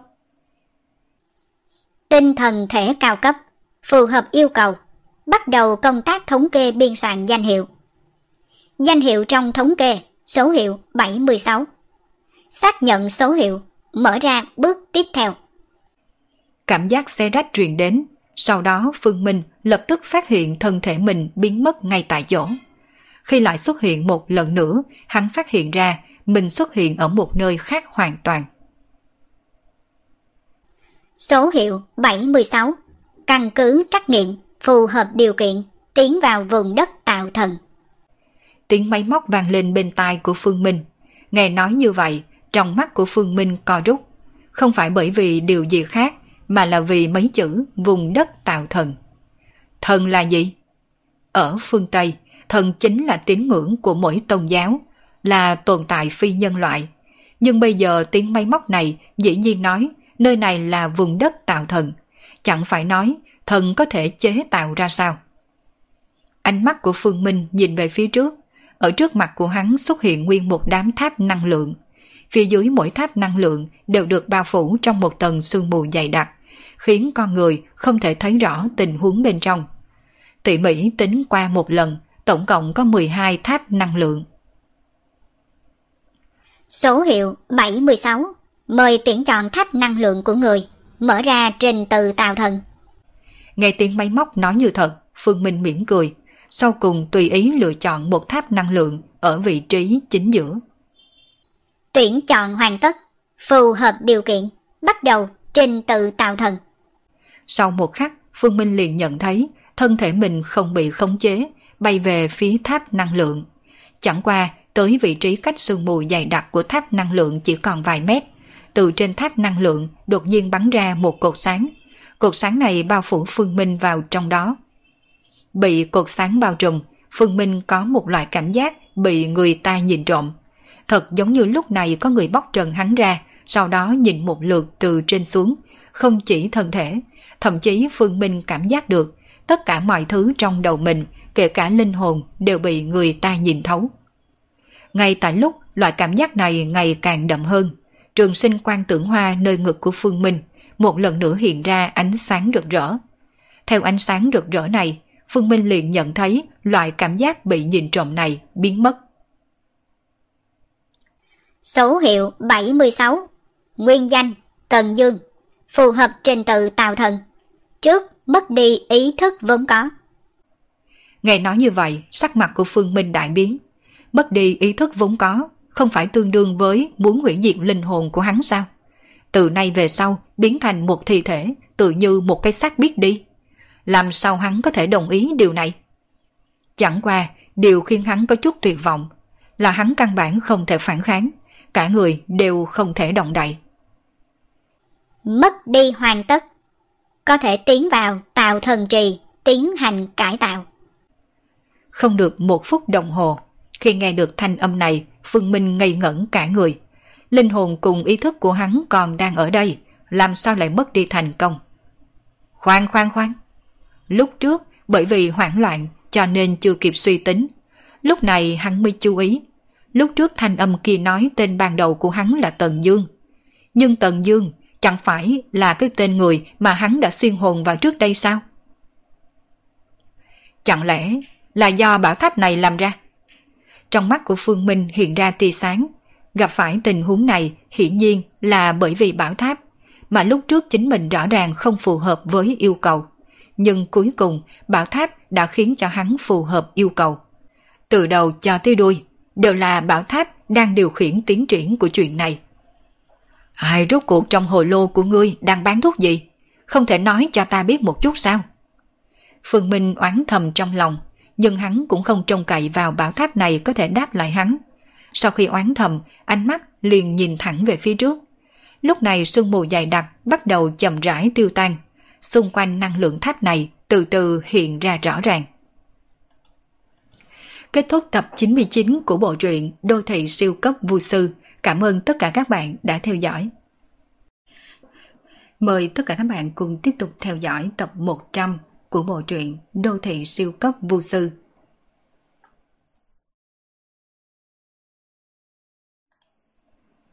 Sương mù dày đặc phía dưới tháp năng lượng chậm rãi tán đi, lộ ra hình dáng bên dưới. Đó là một cái ao, mà sương mù dày đặc kia chính là từ trong ao này tản mát ra. Một cái ao to chừng 10 trượng, chỉ có điều đây là một cái ao không. Lúc nhìn thấy cái ao này, trong đầu của Phương Minh đột nhiên hiện ra một loại cảm giác lạ kỳ. Còn không đợi đến khi hắn triệt để nhìn rõ ràng, lập tức phát hiện thân thể một lần nữa không bị khống chế, bay về phía trước ao, rốt cuộc rơi thẳng vào giữa ao.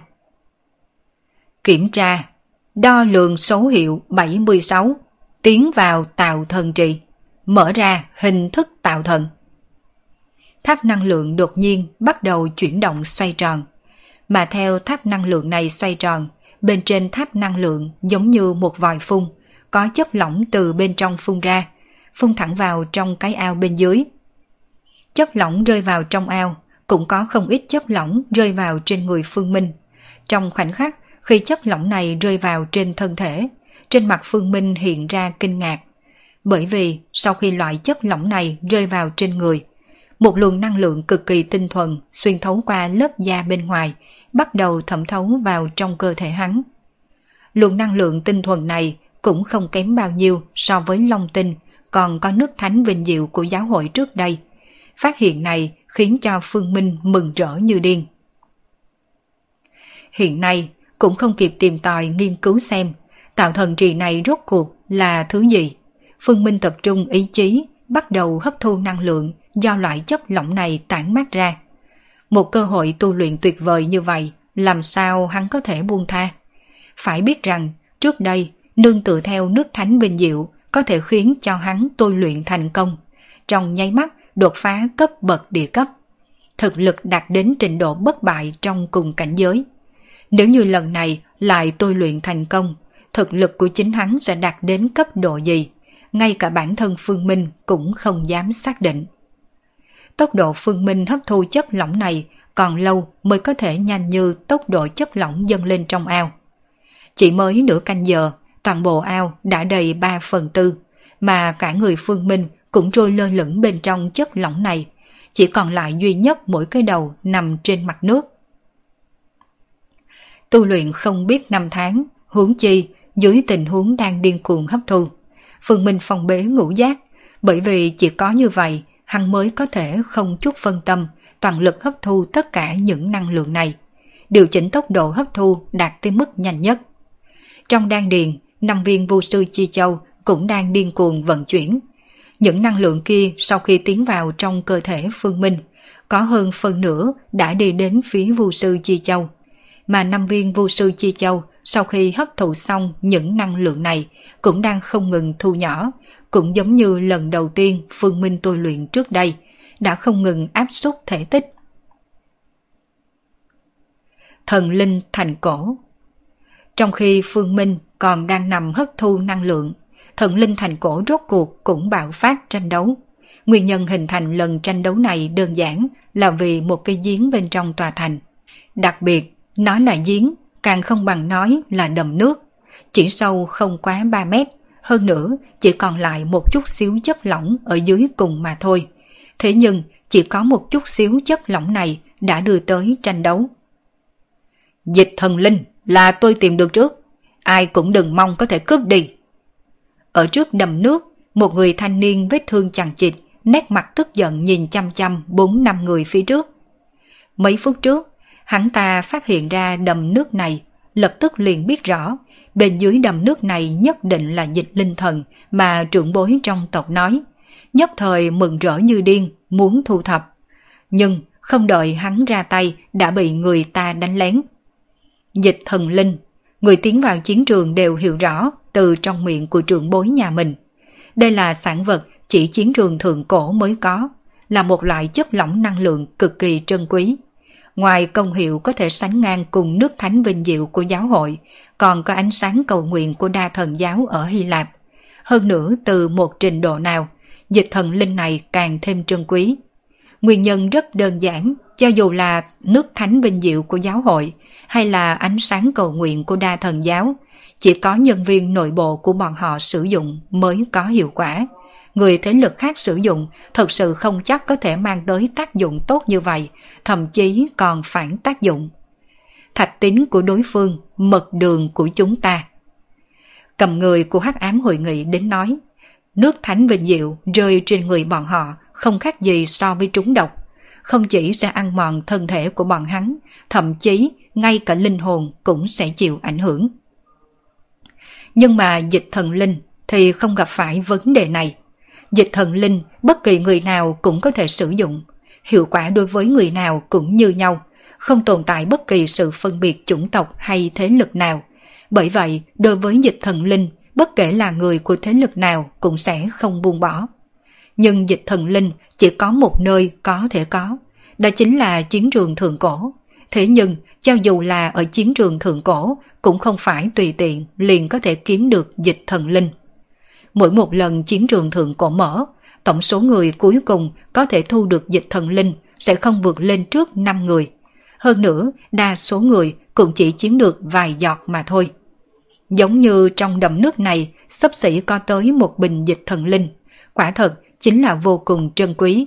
Giá trị căn bản không cách nào đánh giá, nhất là đối với những thiên tài trẻ tuổi. Có Dịch Thần Linh này, thực lực của bọn họ sẽ đột nhiên đại tăng. Chê cười, báu vật như Dịch Thần Linh, người nào có thực lực mạnh thì người đó mới có được. Chỉ bằng chút thực lực này của ngươi có tư cách gì đạt được Dịch Thần Linh? Ta khuyên ngươi rời đi mau mau một chút, bằng không mà nói đừng trách đám người chúng ta hạ sát thủ. Bốn người này tuy rằng là người tới từ những thế lực không giống nhau, thế nhưng tại thời khắc này đã trở thành đồng minh trong bóng tối, nhất trí cùng giải quyết người phát hiện ra Dịch Thần Linh kia trước. Sau đó bọn họ mới quyết định nên tranh đoạt nội bộ hay mọi người cùng chia đều. Đừng có nói nhảm với hắn ta, động thủ trước đi, miễn cho đến lúc đó thu hút sự chú ý của những người khác. Bốn người liếc mắt nhìn nhau một cái, sau đó đồng thời phóng về hướng người đàn ông kia. Đối mặt với công kích của bốn cường giả cùng cấp bậc, hơn nữa rõ ràng mang theo sát ý, sắc mặt người đàn ông trong nháy mắt thay đổi, nhưng vẫn không muốn buông tha, đánh một quyền ra nghênh hướng một người trong đó. Kết quả rất rõ ràng, người đàn ông chặn lại công kích của một người trong số đó, nhưng công kích của ba người khác đã tới ngay trước mặt. Đối mặt với ba người liên thủ, người đàn ông trực tiếp té bay ra ngoài, té trên mặt đất không rõ sống chết. Đừng quan tâm tới hắn, trước lấy Dịch Linh Thần đi. Bốn người liên thủ không quan tâm đến sinh tử của người kia, trực tiếp đưa mắt nhìn về đầm nước. Khi bọn hắn nhìn thấy trong đầm nước có một bình Dịch Thần Linh, trên mặt lộ ra mừng rỡ. Nhiều Dịch Thần Linh như vậy thật nằm ngoài dự đoán. Bốn người hoàn toàn không cần phải tranh đoạt, mỗi người phân 1/4 là đủ rồi. Tôi đi xuống trước thu Dịch Thần Linh, đến lúc đó lại phân cho mọi người. Một người thanh niên muốn đi xuống đầm nước, chẳng qua vừa muốn hành động là bị một người khác ngăn. Tôi thấy hay là để tôi đi xuống đi. Mọi người đừng có cãi nhau, chỗ tôi có hồ lô trưởng bối luyện chế, vừa lúc có thể dùng để chứa Dịch Thần Linh này. Hay thật là đúng dịp, chỗ tôi cũng có. Bốn người nghi kỵ lẫn nhau, bởi vì bọn họ vốn chính là tổ hợp lâm thời, căn bản không yên tâm để người khác xuống phía dưới thu Dịch Thần Linh.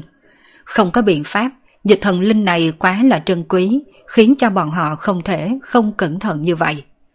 Bốn người giằng co ở chỗ này, nghi kỵ lẫn nhau, mà đúng vào lúc này, người đàn ông bị đánh bay ra ngoài lại mở mắt. Sau khi thấy bốn người này, trên mặt lộ ra vẻ hận thù ghen ghét, trực tiếp quát. Dịch Thần Linh! Chỗ tôi phát hiện một lượng lớn Dịch Thần Linh! Nếu chính mình không lấy được, vậy hắn liền dứt khoát gọi tất cả những người khác cùng tới. Bốn người này cũng đừng nghĩ có được nhẹ nhàng như vậy. Chết tiệt! Nhanh ra tay đi! Không còn thời gian rồi! Bốn người nghe tiếng rống của người kia, sắc mặt trong nháy mắt trở nên khó coi. Bốn người gần như cùng lúc muốn nhảy vào trong miệng đầm, nhưng miệng đầm chỉ lớn có chừng đó. Bốn người đụng nhau rốt cuộc ai cũng không nhảy xuống được. Các vị, tôi phát huyết thệ, nếu như tôi xuống phía dưới lấy được Dịch Thần Linh mà không có chia cho bốn người, vậy thì tu vi cả đời này của tôi không thể nào tiến thêm một tấc, gặp ngũ lôi oanh đỉnh. Một người thanh niên gấp gáp lập tức phát thệ, mà ba người khác chỉ do dự một lát, sau cùng gật đầu đáp ứng. Nếu đối phương đã phát huyết thệ rồi, vậy không sợ đối phương chơi xấu. Người này nhảy nhập vào trong đầm nước thật nhanh, thu thập Dịch Thần Linh, mà ba người khác thì cảnh giác nhìn chăm chăm xung quanh, phòng ngừa có kẻ đánh lén. Được rồi, chúng ta rút lui. Một phút sau, người dưới đầm nước đi lên, chỉ hồ lô trong tay, hướng ba người kia nói. Ba người khác thấy như vậy trên mặt hiện ra kích động, bốn người đang muốn chạy trốn.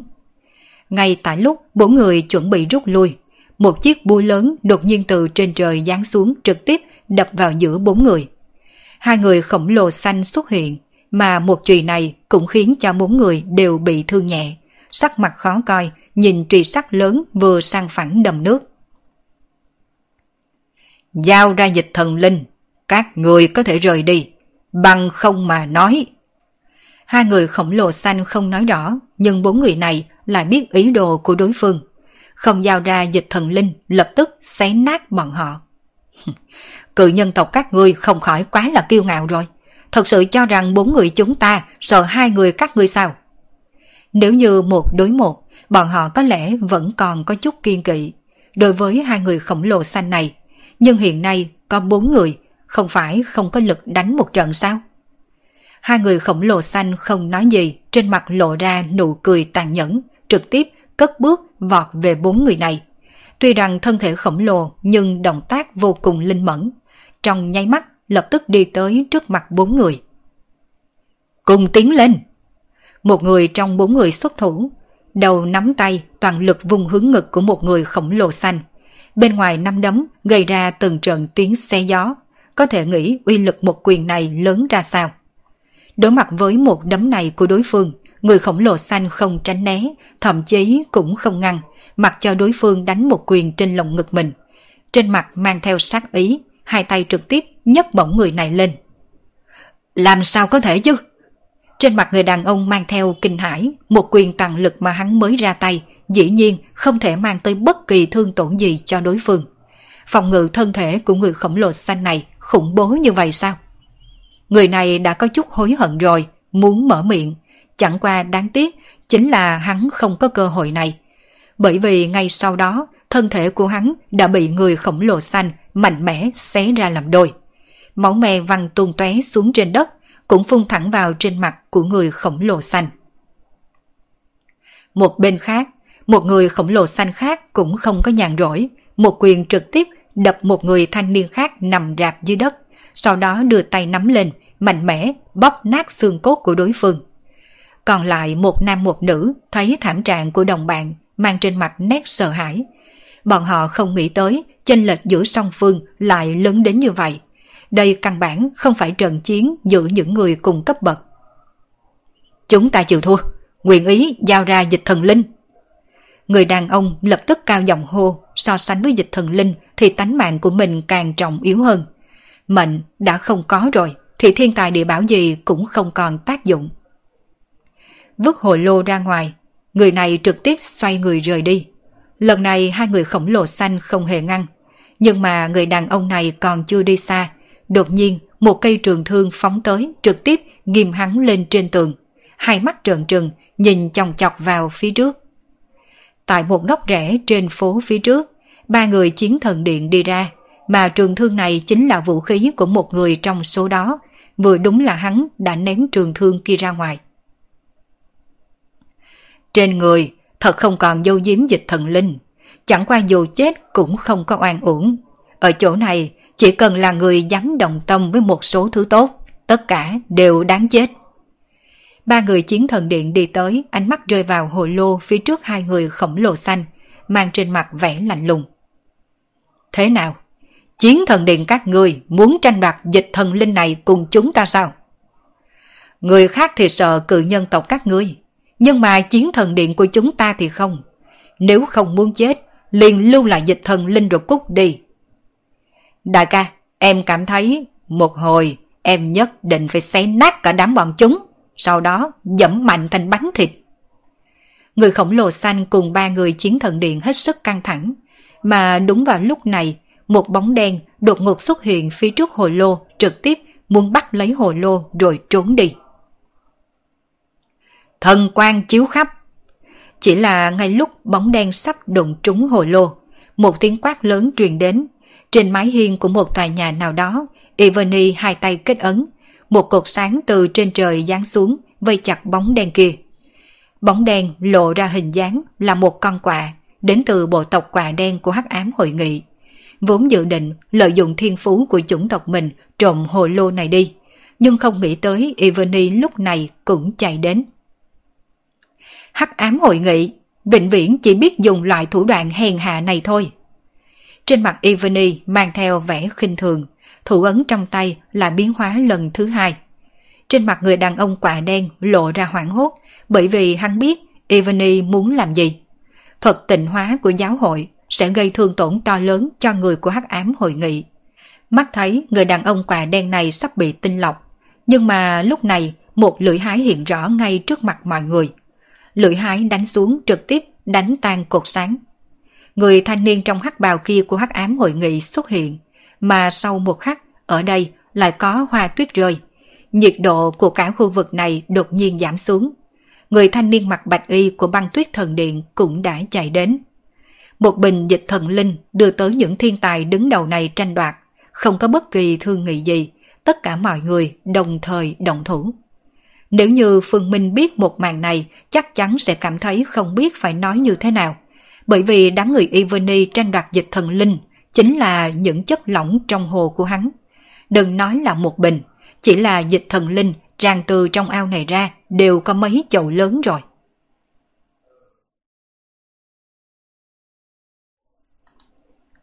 Sau một hồi long tranh hổ đấu, sau cùng đám người Yvonne đã đạt thành hiệp nghị. Những dịch thần linh này mọi người chia đều. Nguyên nhân vì sao trong lòng mọi người đều biết, cho dù là thế lực nào ở đây cũng đều khó có khả năng độc chiếm dịch thần linh. Cũng may lần này phát hiện không ít dịch thần linh, cho dù 5 phe chia đều, mỗi một phe cũng có thể được phân đến hơn 10 giọt. Chuyện này cũng khiến cho bọn họ thỏa mãn vô cùng. Dù sao, trước đây toàn bộ dịch thần linh mà mấy người tiến vào chiến trường thượng cổ thu thập được cũng chỉ hơn 10 giọt. Ngoại trừ 5 thế lực lớn Yvonne, cũng có người của thế lực khác chạy đến. Chỉ là những người này rất rõ ràng, bọn họ không đủ tư cách cạnh tranh cùng 5 thế lực lớn này. Tuy rằng ước ao nhưng sau cùng đều chọn rời đi. Lần này thoáng cái đã có thể tìm được nhiều dịch thần linh như vậy. Xem ra các trưởng lão nói không sai. Chiến trường thượng cổ lần này nhất định có cơ duyên lớn, nhất định phải đoạt được trước tất cả những người này. Mọi người tán đi, những người không có được dịch thần linh cũng không nhục chí. Nhiều dịch thần linh như vậy xuất hiện vừa vặn nói rõ một điều. Chiến trường thượng cổ lần này thật sự có cơ duyên lớn. Mọi người điên cuồng sưu tầm bên trong tòa thành cổ, không buông tha bất kỳ một ngõ ngách nào. Mà giờ khắc này bên trong năng lượng trì, Phương Minh cũng nghênh đón biến hóa. Từng tầng kim sắc quang mang bắt đầu quanh quẩn bên ngoài cơ thể của Phương Minh, bổ trợ khiến cho cả người hắn trở nên thần thánh siêu phàm. Nếu có người ở chỗ này, có thể thấy rõ màu da bên ngoài cơ thể Phương Minh đang chậm rãi biến hóa, càng ngày càng trắng, ôn nhuận tự như ngọc. Nếu như nói tháp năng lượng là dịch thần linh phát ra, như vậy 5 viên vu sư chi châu bên trong đan điền của Phương Minh chính là máy hấp thu. Toàn bộ chất lỏng trong hồ liên tục không ngừng bị 5 viên vu sư chi châu hấp thu. Phỏng đoán chỉ trong thời gian nửa tiếng hấp thu dịch thần linh mà đã hấp thu hơn một ao rồi. Sau khi hấp thu dịch thần linh xong, hình thể vu sư chi châu chẳng những không tăng lên mà còn đang không ngừng nhỏ đi, lại không ngừng áp suất xoay tròn, thể tích đã chỉ còn 1/3 so với ban đầu. Tôi luyện, Phương Minh một lần nữa bắt đầu tôi luyện. Nhưng mà sau một khắc, trong đầu Phương Minh đột nhiên truyền đến biến đổi lớn, thật giống như có một tia sấm sét nổ tung trong đầu hắn. Một cổ tin tức xuất hiện trong đầu hắn. Vô sư, lấy tinh thần lực quán chú bản thân, dung hội tại đan điền. Nhưng đan điền hạn hữu không thể chứa đựng tinh thần lực vô tận. Sau đó có đại năng giả lấy thân thể làm dẫn, dẫn động tinh thần lực khắp toàn thân. Chư thiên tinh thần dung nhập tứ chi bách hài, lấy thân dung tại tinh thần. Một đoạn câu chữ già nua xuất hiện trong đầu của Phương Minh. Đương theo mấy âm thanh này là một vài bức thủ ấn. Đây là thủ ấn vu sư tu luyện, hơn nữa còn là một phương pháp tu luyện mới. Vốn theo Phương Minh, vu sư tu luyện chính là hấp thu tinh thần lực, sau đó ngưng tụ ra vô sư chi châu ở đan điền. Nhưng hiện nay, xem ra dường như còn có một loại phương pháp tu luyện khác. Chỉ có điều, loại phương pháp tu luyện này nhất định phải trở thành cửu tinh vô sư mới có thể mở ra. Cửu tinh? Hay là trước đừng mơ tưởng xa xôi. Đời này có thể tu luyện đến cửu tinh hay không cũng đã là cả một câu chuyện dài. Đừng nghĩ hiện nay Phương Minh đã tới cấp độ ngũ tinh. Thế nhưng vô sư tu luyện càng đi về sau, độ khó càng lớn. Chênh lệch giữa ngũ tinh cùng lục tinh vô sư giống như chênh lệch giữa địa cấp tầng 2 cùng địa cấp hậu kỳ.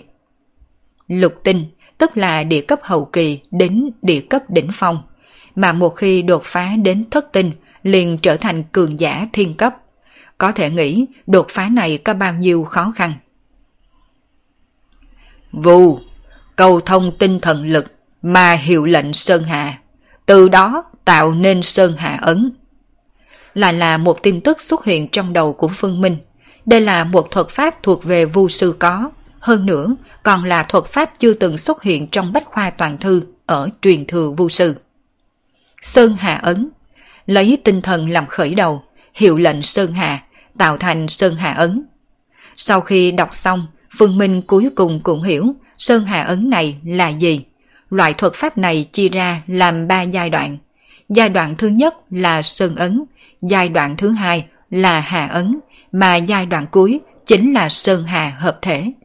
Mà giai đoạn thứ nhất Sơn Ấn lại chia ra làm 3 cấp độ. Sơ cấp nhất có tên là Thông Sơn Ấn, tầng thứ hai là Phiên Sơn Ấn, về phần thứ ba chính là Trấn Sơn Ấn. Phương Minh hai tay bắt đầu bấm niệm pháp quyết, ngưng tụ lại thủ ấn Thông Sơn Ấn.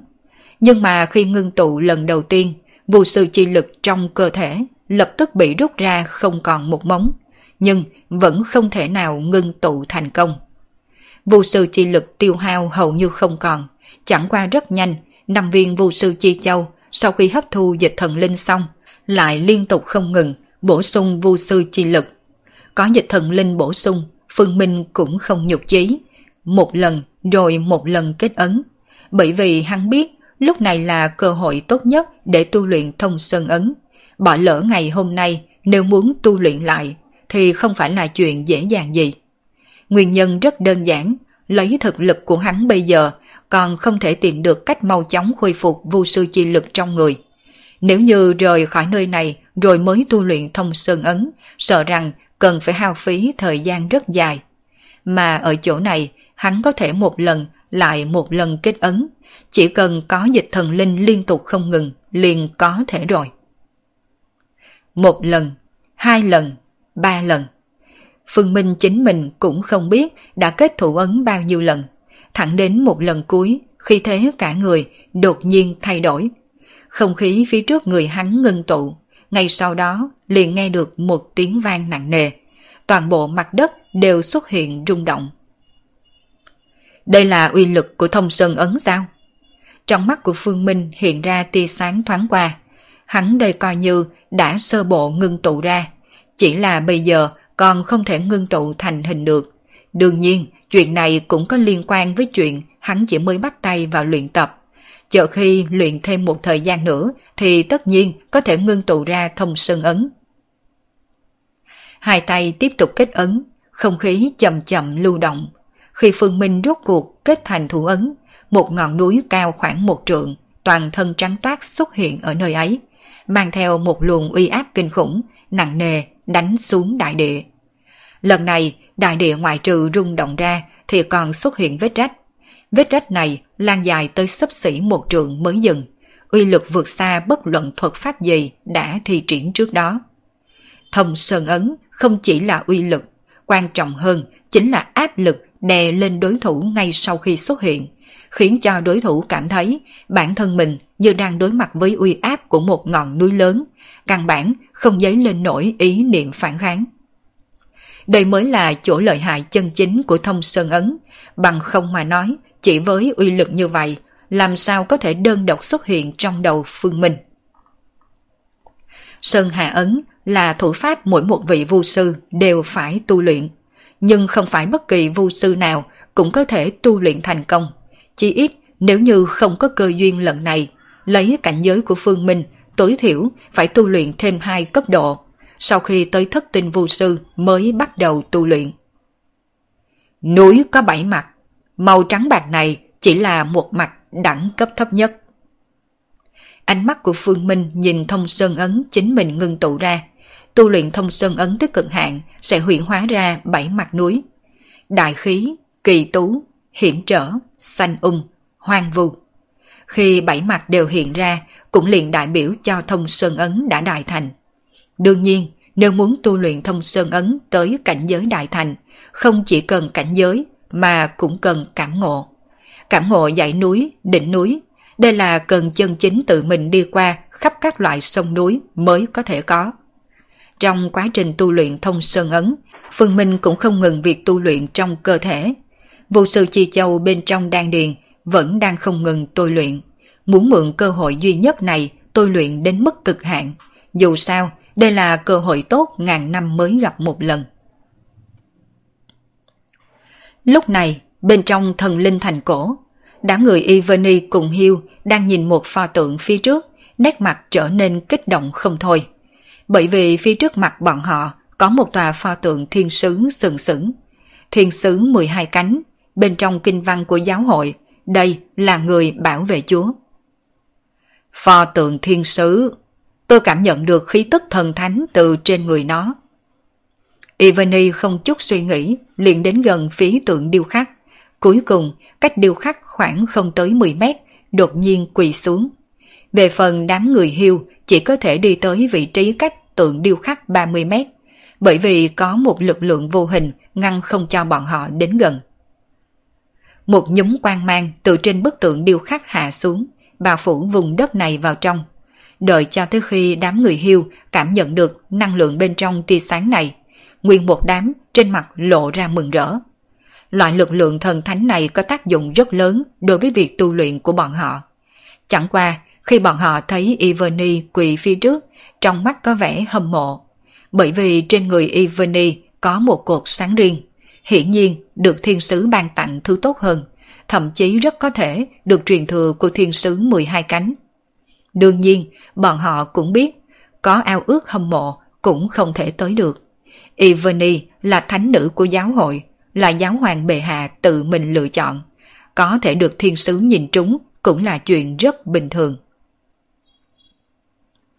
Tại một góc khác của thành cổ, người đàn ông đến từ chính Băng Tuyết Thần Điện lúc này cũng đang đứng trước một pho tượng băng. Tượng băng này tản mát ra hàn ý, khiến cho phương viên trăm trượng không có bất kỳ người nào dám đến gần, mà ngay cả người đàn ông quần áo trắng cũng bởi vì cầm trong tay một thủy tinh cầu mới đi tới trước mặt tượng băng. Cầu thủy tinh trong tay của người đàn ông mặc đồ trắng tản ra luồng khí lạnh lẽo, toàn bộ luồng khí lạnh lẽo giống như mây mù bao phủ hắn vào trong. Đây là người đàn ông mặc đồ trắng đang tiếp thụ truyền thừa của thần linh băng tuyết. Một màn giống như vậy cũng xuất hiện trên người nhóm thế lực Hắc Ám Hội Nghị, còn coi Chiến Thần Điện. Ở thần linh thành cổ này, mỗi bên thế lực lớn đều từng được truyền thừa mà thần linh bọn họ tôn thờ lưu lại. Có thể nói, lần này mỗi bên thế lực lớn đều có được thu hoạch khổng lồ. Đợi cho tới khi truyền thừa kết thúc, những người này rời khỏi nơi đây, sau đó nói cho ngoại giới biết thu hoạch của bọn hắn, tất nhiên sẽ khiến cho toàn bộ giới tu luyện phương Tây rung động, cũng sẽ khiến cho mấy nhóm người đã từng tiến vào chiến trường thượng cổ ghen tị không ngớt. Bởi vì tại sao lúc đó bọn họ không có cơ duyên lớn đến như vậy? Ngoại giới cũng biết chiến trường thượng cổ lần này sẽ có cơ duyên lớn, nhưng tuyệt đối không nghĩ tới cơ duyên lớn này có thể lớn tới như vậy. Đây cơ hồ là khắp nơi đều có cơ duyên lớn rồi. Truyền thừa đang không ngừng tiếp tục, mà những người không có được truyền thừa này cũng không phải không thu hoạch được gì. Có người lần thứ hai tìm được dịch thần linh, có người tìm được bảo bối khác. Nói chung, tất cả mọi người đều có cơ duyên, chỉ là phân chia lớn nhỏ. Có thể nói đây là một hồi thịnh yến, là niềm vui của tất cả mọi người tiến vào thần linh thành cổ. Ai nấy đều vui mừng ra mặt.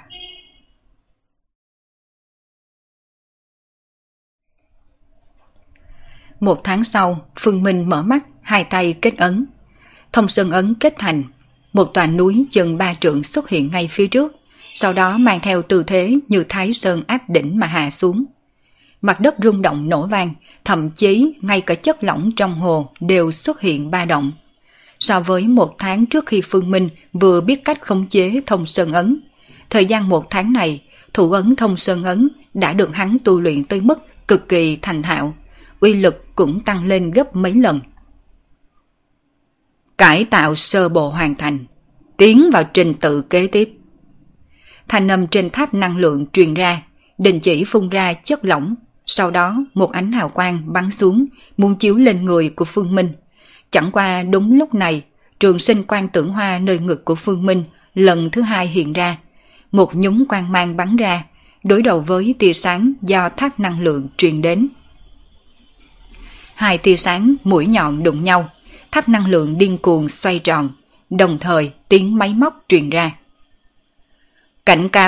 Cảnh cáo, có năng lượng không rõ ràng, không cách nào phán đoán. Tích, cải tạo. Tiếng máy móc này gián đoạn, dường như đang gặp vấn đề, ngay sau đó tháp năng lượng ngừng chuyển động.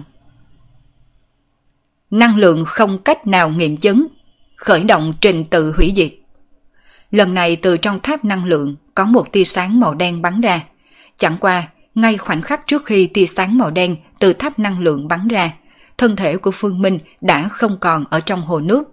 Trường Sinh Quang Tưởng Hoa đã khống chế thân thể của hắn chủ động bay ra khỏi ao. Đương nhiên, chỉ là bay ra khỏi ao còn chưa đủ. Trường Sinh Quang Tưởng Hoa khống chế thân thể của Phương Minh trực tiếp chạy ra bên ngoài. Mà lúc này tất cả tháp năng lượng đồng thời bắt đầu chuyển động. Toàn bộ trình tự hủy diệt bắt đầu. Những tháp năng lượng này đều phóng ra tia sáng đen. Mặc dù không bị hào quang màu đen bắn trúng, thế nhưng Phương Minh có thể cảm thụ được nguy cơ hào quang màu đen này mang đến cho hắn, da gà khắp toàn thân nổi lên. Đây là một loại trực giác, nếu như những tia sáng màu đen này có một tia nào rơi vào trên người hắn, vậy hắn chắc chắn sẽ chết ngay tại đây. Điều may mắn nhất là Trường Sinh Quang Tưởng Hoa rất trâu bò, khống chế hắn di chuyển nhanh chóng.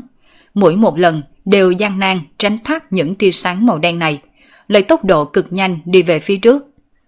Phương Minh có thể thấy ở vị trí phía trước hắn cách đó không xa có một vòng xoáy. Nếu như hắn đoán không nhầm, vòng xoáy này hẳn chính là cửa ra. Bởi vì lúc trước sau khi hắn bị sét đánh, sau đó bị truyền tống đi, chính là được truyền tống tới phía trước vòng xoáy này. Chỉ cần ra khỏi vòng xoáy, hẳn liền an toàn. Lão đại, nỗ lực lên đi, mọi thứ đều nhờ vào mày. Phương Minh lẩm bẩm một câu, hắn đại khái có thể đoán được một chút tình hình. Nơi này hẳn là có cơ duyên, nhưng không phải chuẩn bị cho hắn, mà bảo tháp thì mạnh mẽ đưa hắn tới nơi này. Sau khi chiếm được chỗ tốt, bây giờ bị phát giác, mau chóng mang bản thân mình trốn thoát ra ngoài. Cải tạo sơ bộ hoàn thành, nói cách khác, kế tiếp hẳn là tiến hành bước cải tạo thứ hai, mà bảo tháp không muốn để cho chính mình tiến hành bước cải tạo thứ hai, cho nên mới phải mang theo mình chạy trốn, từ đó mới bị bại lộ.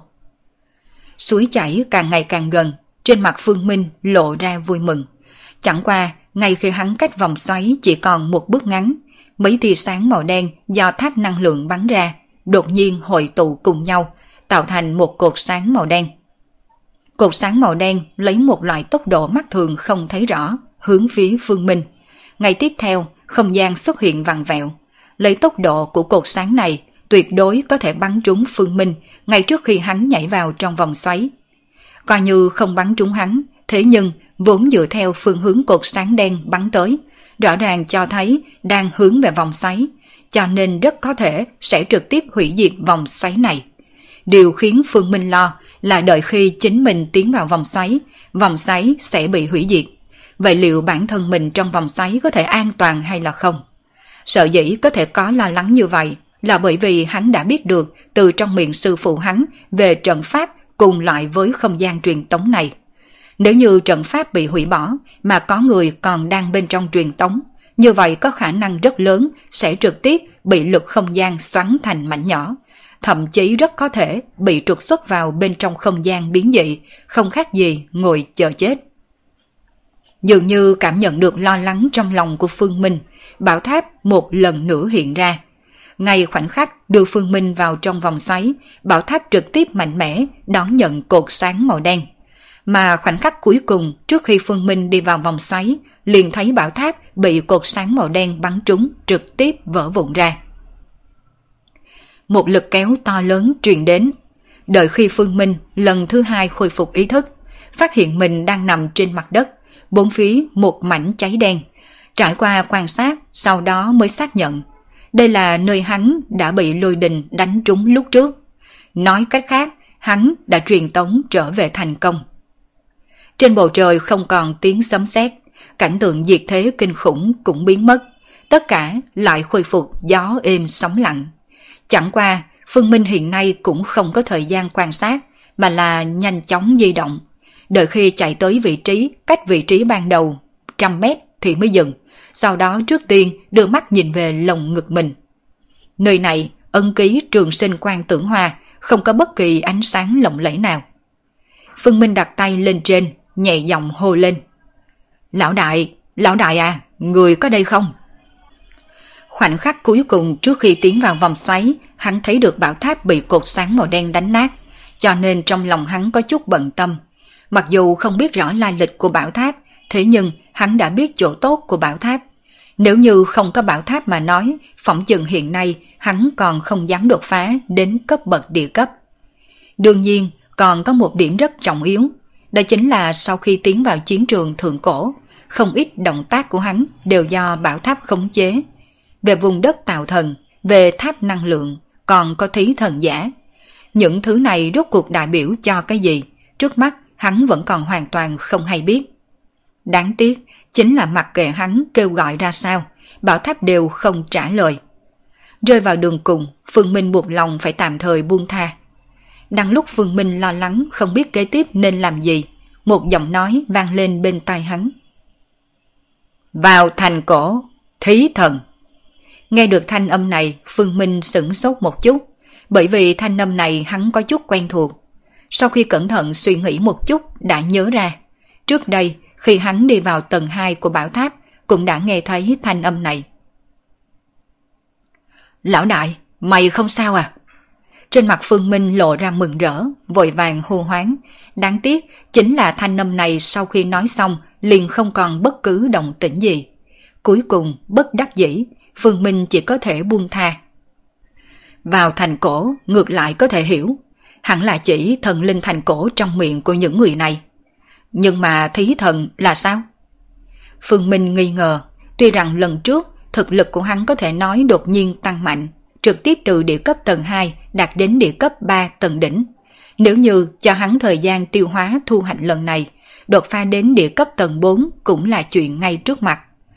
Nhưng thần linh kia là nhân vật cấp bậc nào? Phương Minh còn chưa cuồng vọng đến mức cảm giác chỉ dựa vào mình thôi mà có thể chống lại thần linh. Đừng nói là còn muốn thí thần rồi.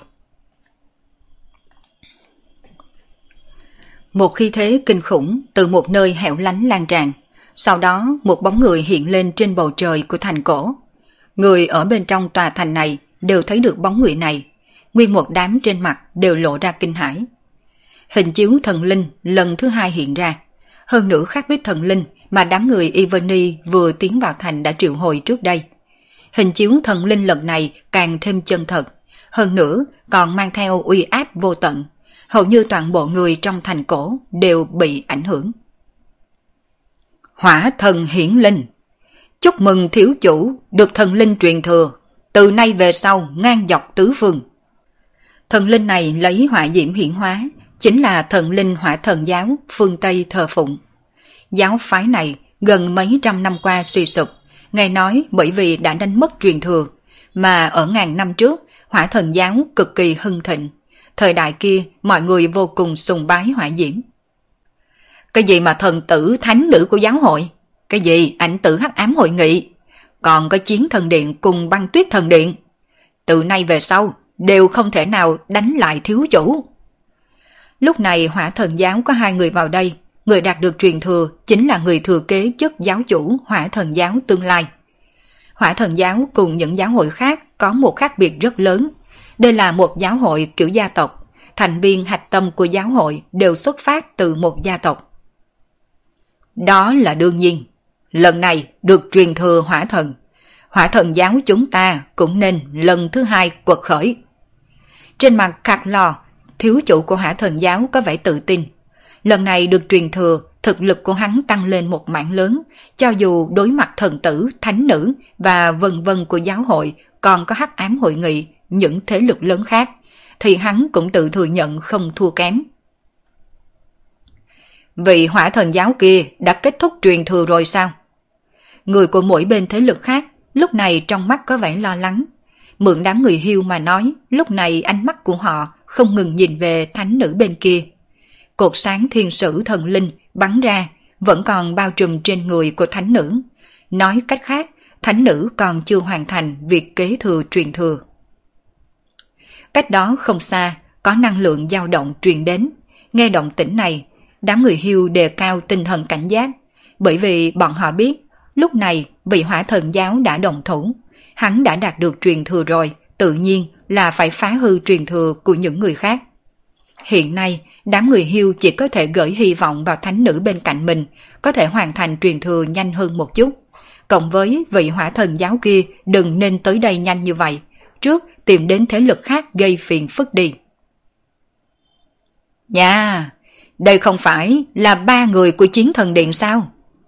Khắc Lo thấy ba người Chiến Thần Điện, một nam một nữ trong số ba người này đang tiếp nhận truyền thừa, mà một người khác thì ở bên cạnh hộ vệ.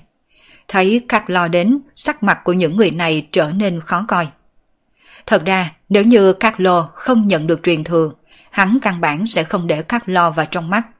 Hỏa thần giáo mất truyền thừa mấy trăm năm cũng sớm đã xuống dốc, rời khỏi hàng ngũ thế lực cấp 1, chẳng qua là thế lực hàng 2 mà thôi. Thế nào? Hỏa thần giáo các ngươi muốn đối nghịch cùng Chiến Thần Điện chúng ta sao? Người thanh niên của Chiến Thần Điện này dùng ánh mắt uy hiếp nhìn về Khắc Lo. Đến lúc này rồi, còn dám dùng loại giọng điệu đó nói chuyện cùng với ta sao? Thật là muốn chết mà. Khắc Lo lắc đầu, dùng ánh mắt khinh thường nhìn về đối phương. Ngay sau đó trực tiếp đánh một quyền ra. Một tia lửa cháy mạnh từ bên ngoài quyền kia bắn ra, đi về đối phương. Làm càn! Một người của Chiến Thần Điện phẫn nộ quát. Trường thương trong tay vùng vẫy, muốn đánh rớt tia lửa cháy này. Xong, khi trường thương trong tay hắn đụng vào ngọn lửa cháy mạnh, lửa cháy mạnh trực tiếp leo lên trên, tự như mãng xà dây dưa cùng với trường thương, cấp tốc đi tới cánh tay hắn. Hỏa diễm đốt cháy, người đàn ông bên Chiến Thần Điện vội vàng thu tay. Nhưng mặc dù như vậy, tay phải vẫn bị cháy đen một mảnh, sau đó dùng biểu tình kinh hãi nhìn về Khắc Lo. Tuy rằng hắn biết Khắc Lo đã tiếp nhận truyền thừa xong rồi, thực lực nhất định sẽ được tăng lên rất nhiều, nhưng không nghĩ tới dĩ nhiên lại tăng lên nhiều như thế. Cũng chính vào lúc này, bên trên tòa thành cổ đột nhiên xuất hiện một vòng sáng. Thấy vòng sáng này, con người Khắc Lo ngưng một chút, mà bên trong tòa thành cổ không ít người trên mặt lộ ra kích động. Vòng sáng này bọn họ đã được nghe tới từ trong miệng trưởng bối. Vòng sáng này chính là lối ra, chỉ cần bọn họ tiến vào vòng sáng liền có thể rời đi chiến trường thượng cổ. Chỉ là lối ra vốn cần phải qua thời gian 3 tháng mới có thể xuất hiện, lần này dĩ nhiên tới sớm hơn một tuần.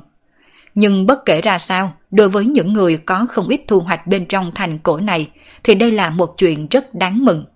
Lúc này Khắc Lo đã hoàn thành truyền thừa của hỏa thần, không ai có thể kiềm hãm khống chế hắn. Nếu như bị tên Khắc Lo này nhằm trúng, vậy chỉ còn một con đường chết. Giết chóc bên trong chiến trường thượng cổ sẽ không bị bất kỳ thế lực nào trả thù. Đây là mỗi bên thế lực lớn đã sớm ước định cẩn thận. Không có thế lực nào được phép báo thù, bởi vì đệ tử nhà mình đã chết trong chiến trường thượng cổ. Chỉ ít mặt ngoài là không cho phép. Bằng không mà nói, mấy đệ tử của mấy thế lực lớn như Hắc Ám Hội Nghị hay giáo hội tới chiến trường thượng cổ, không phải đồng nghĩa với mang theo một tấm bùa hộ mệnh hay sao? Có ai dám ra tay với bọn họ chứ? Nhưng nếu vậy, đối với những thế lực hơi yếu kém một chút là chuyện không công bằng.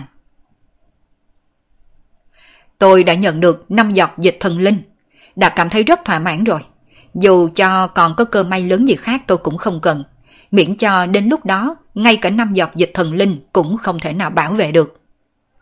Có người làm ra quyết định, đó chính là lập tức rời khỏi chiến trường thượng cổ. Phải biết rằng hiện nay chỉ có một mình Khắc Lo hoàn thành truyền thừa. Nếu như trong số mấy người tiếp nhận thần linh truyền thừa kia cũng có 1-2 người hoàn thành truyền thừa, mấy người cùng nhau liên thủ, sợ rằng sẽ là một hồi tru diệt lớn đối với mấy người bọn họ. Cho nên có đôi khi xem xét thời thế bứt ra đúng lúc thì cũng là một sự lựa chọn rất sáng suốt. Hai bóng người nhanh chóng nhảy lên về vòng sáng.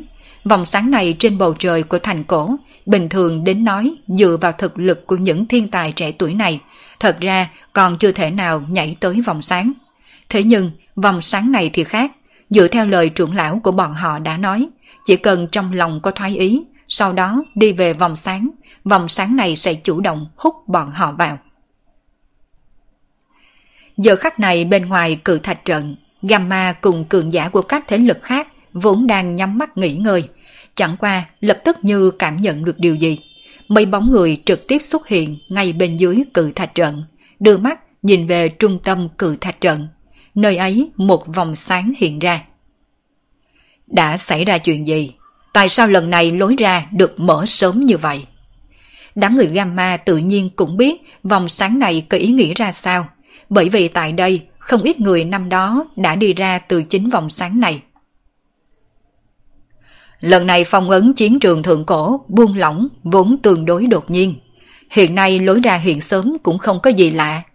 Chỉ là không biết người đầu tiên đi ra là ai, lại có bao nhiêu người chết bên trong. Có người cảm khái, mà lời của người này cũng đưa tới những người khác tán đồng. So với chuyện cửa ra mở trước thời hạn, bọn họ càng chú ý đến đệ tử nhà mình ở bên trong có thu hoạch không, có còn sống sót hay không. Nếu lối ra đã xuất hiện, như vậy chẳng mấy chốc sẽ có người hiện ra. Đến lúc đó hỏi thăm một chút tình huống bên trong là có thể biết ngay. Thật ra tôi cũng cảm thấy rất hiếu kỳ với chiến trường thượng cổ lần này. Thật muốn biết những người trẻ tuổi này có thu hoạch gì ở bên trong. Trong lúc mọi người đang nghị luận, lão già bên Chiến Thần Điện nét mặt thản nhiên, bởi vì hắn rất có lòng tin đối với 3 đệ tử của mình.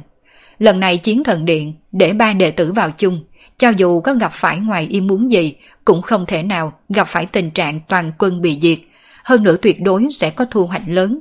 Đương nhiên, người có tự tin như vậy còn có đám người Gamma cùng Hắc Ám Hội Nghị. Bởi vì chiến trường thượng cổ mở ra nhiều lần như vậy, mỗi một lần đệ tử của giáo hội cùng Hắc Ám Hội Nghị đều có thu hoạch. Lần này đương nhiên cũng không ngoại lệ. Ra rồi, có người hiện ra rồi. Không bao lâu sau, hai bóng người xuất hiện trong vòng sáng, rất nhanh, bắt đầu từ vòng sáng đi ra. Khi thấy hai bóng người này, trong đám người truyền ra tiếng kinh hô. À, là đệ tử thiên tài Fernando của tộc tôi. Lai Mờ, không nghĩ tới Lai Mờ cũng hiện ra. Nhìn nụ cười này của Lai Mờ, lần tiến vào chiến trường thượng cổ này chắc chắn là có thu hoạch lớn rồi. Người kinh hô dĩ nhiên chính là cường giả của thế lực phía sau hai người này. Thấy môn hạ đệ tử chính mình nở nụ cười đi tới, bọn họ làm sao không kích động. Fernando, sao rồi? Ở bên trong có thu hoạch gì? Đợi được hai người này đi ra khỏi cự thạch trận, cường giả của các thế lực lớn lập tức vội vàng đến hỏi. Trưởng lão, may mắn không có làm nhục mệnh. Lần này bên trong chiến trường thượng cổ, ta đã chiếm được 5 giọt dịch thần linh. Tất cả mọi người tại chỗ nghe được lời nói của Fernando, trên mặt toàn bộ đều lộ ra kinh sợ. 5 giọt dịch linh thần.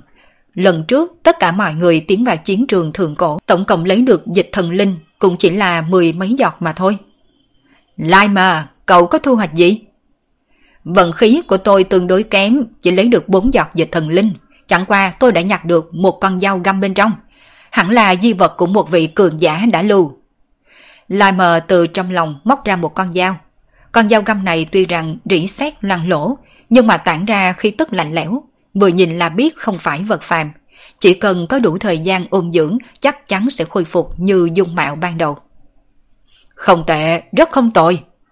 Những cường giả của thế lực đứng sau Lai Mờ cùng Fernando tươi cười. Những người khác thì đứng ngồi không yên. Hai thế lực này chẳng qua là thế lực hạng 2 mà đã có thể lấy được nhiều dịch thần linh như vậy. Chẳng lẽ chiến trường thượng cổ lần này xuất hiện biến cố to lớn sao? Fernando, hai người các ngươi ra ngoài, vậy những người khác thì sao? Tình huống bên trong chiến trường thượng cổ rốt cuộc là như thế nào? Có cường giả không nhịn được, mở miệng hỏi. Fernando cũng không trả lời ngay, mà đưa mắt nhìn về trưởng lão nhà mình. Được trưởng lão nhà mình ném cho một ánh mắt khẳng định, rồi mới lên tiếng. Bên trong chiến trường thượng cổ lần này cơ duyên rất nhiều cũng rất lớn. Dịch thần linh không coi vào đâu, ngay cả truyền thừa của mấy thần linh lớn cũng có à. Không sai, lần này cho dù là giáo hội phương Tây hay Hắc Ám Hội Nghị, hoặc là Chiến Thần Điện cùng Băng Tuyết Thần Điện, cùng mấy thế lực lớn khác, đều được thần linh truyền thừa. Bây giờ, đang ở nơi ấy kế thừa thần linh truyền thừa. Hiện trường một mảnh xôn xao. Đa số cường giả cho dù đã được chứng kiến sóng to gió lớn, giờ khách này cũng không nhịn được vẻ mặt khiếp sợ. Thần linh truyền thừa, loại cơ duyên này bọn họ ngay cả nghĩ cũng không dám nghĩ. Tuy rằng đã từng có cường giả đỉnh cao nói, chiến trường thượng cổ chính là chiến trường thần linh, bên trong sẽ có thần linh truyền thừa. Nhưng đã bao lâu nay chưa từng có một người nào chân chính nhận được thần linh truyền thừa. Rất nhiều cường giả căn bản không coi đây là sự thật, chỉ dùng nó để cổ vũ mấy hậu bối đệ tử mà thôi. Nhưng bây giờ, truyền thừa thần linh dĩ nhiên thật sự xuất hiện rồi. Nghe thấy vậy, mấy cường giả của thế lực lớn đều xúc động không thôi, mà ngay cả Gamma cũng là như vậy. Mà mấy vị trưởng lão của Chiến Thần Điện kia càng là gương mặt ngạo nghễ. Ba người đệ tử Chiến Thần Điện tôi đều là thiên tài trăm năm cũng chưa chắc ra một người. Thần linh truyền thừa đương nhiên không nói chơi. Nghe đến lời này của lão già kia, nét mặt của Fernando cùng Lai Mờ trở nên có chút cổ quái. Suy nghĩ một chút về sau, Lai Mờ vẫn nói. Chẳng qua, ngay trước khi chúng tôi rời đi, chỉ có Hỏa Thần Giáo Khắc Lo hoàn thành thần linh truyền thừa. Mà sau khi hắn hoàn thành thần linh truyền thừa, liền đi tìm những người khác gây phiền toái. Hình như, người đầu tiên hắn tìm tới chính là người của Chiến Thần Điện. Đoàn người nghe thì yên tĩnh như chết. Ánh mắt mọi người tại thời khắc này đều nhìn về lão già của Chiến Thần Điện. Nét mặt ngạo mạn trên mặt lão già đã thối lui, sắc mặt trở nên âm lãnh. Cảm thụ được ánh mắt của mọi người, lão ta hừ một tiếng nói. Cho dù chiếm được truyền thừa thì sao? Cách biệt thực lực giữa song phương lớn như vậy, tôi không sợ đâu. Thần linh truyền thừa, điểm mạnh mẽ nhất là nằm ở có thể khai thác tiềm lực. Thực lực của những thiên tài trẻ tuổi này đã như vậy, thần linh truyền thừa cũng không đủ khả năng, thoáng cái đã đưa hắn lên tới một độ cao mới, cần phải có thời gian tích lũy. Nghe được lão già Chiến Thần Điện nói, trên mặt không ít người hiện ra tán thành. Chiếm được thần linh truyền thừa liền có nghĩa sau này tiềm lực phát triển vô hạn, nhưng ngay từ đầu thực lực của những người tiếp nhận truyền thừa hẳn cũng không được đề thăng quá lớn. Đương nhiên, đây cũng chỉ là suy đoán của những cường giả này. Dù sao, thần linh truyền thừa đã thất truyền không biết bao nhiêu lâu rồi. Những cường giả này cũng chỉ có thể tìm thấy một số đoạn giới thiệu từ trong những điển tịch xa xưa. Khắc Lo, tộc Hỏa Thần, chỉ một chiêu đã có thể đánh bại một người thanh niên của Chiến Thần Điện. Fernando ở một bên nói thêm một câu. Những lời này khiến cho sắc mặt lão già của Chiến Thần Điện trong nháy mắt trở nên tái nhợt. Trong mắt mang theo sát ý, nhìn về Hỏa Thần Giáo bên kia. Trên mặt trưởng lão dẫn đội cũng có vẻ kinh ngạc, chẳng qua nhận thấy được ánh mắt bất thiện của đối phương, không chút sợ hãi. Ở bên trong chiến trường thượng cổ, sống chết có số, đây là quy định của các thế lực rồi. Cho dù Chiến Thần Điện của lão có mạnh hơn Hỏa Thần Giáo thì có thể làm gì? Hơn nữa, thiếu chủ giáo của tôi chiếm được thần linh truyền thừa, Hỏa Thần Giáo có hy vọng phục hưng. Ngược lại, Chiến Thần Điện hao tổn 3 thiên tài trẻ tuổi dẫn đầu, sợ rằng muốn quật khởi lần nữa phải cần đến thời gian dài dằng dặc. Đến lúc này vạch mặt, ai sợ ai còn chưa biết. Ngoài trừ lão già bên Chiến Thần Điện, những người khác đa số đều mang theo ánh mắt có chút hả hê nhìn về lão ta. Dù thế nào đi nữa, giữa các thế lực lớn đều tồn tại cạnh tranh lẫn nhau. Đương nhiên, bọn họ rất muốn thấy cảnh nhân vật thủ lĩnh một đời tuổi trẻ của Chiến Thần Điện gặp chuyện không hay. Đừng vui mừng quá sớm. Cho dù Chiến Thần Điện đã gặp phải tổn thất lớn thì những đệ tử kia của các ngươi cũng không khá hơn chút nào. Thấy ánh mắt của mọi người mang theo chút hả hê, lão già Chiến Thần Điện lạnh lùng nói một câu, mà lời của hắn cũng khiến cho vẻ mặt đám người Gamma trở nên lúng túng, bởi vì lời nói của đối phương quả thật không sai. Hỏa Thần Giáo Khắc Lo nếu đã ra tay với người của Chiến Thần Điện, vậy cũng sẽ ra tay với đệ tử của bọn họ. Chiến trường thượng cổ là nơi giết người hợp pháp duy nhất. Đổi lại, bọn họ là Khắc Lo cũng tuyệt đối sẽ không buông tha những đệ tử đã chiếm được thần linh truyền thừa của thế lực khác. Tất nhiên sẽ toàn lực thanh trừ hết. Trong lúc nhất thời, hiện trường khôi phục yên lặng. Tất cả mọi người chuyển lực chú ý về vòng sáng.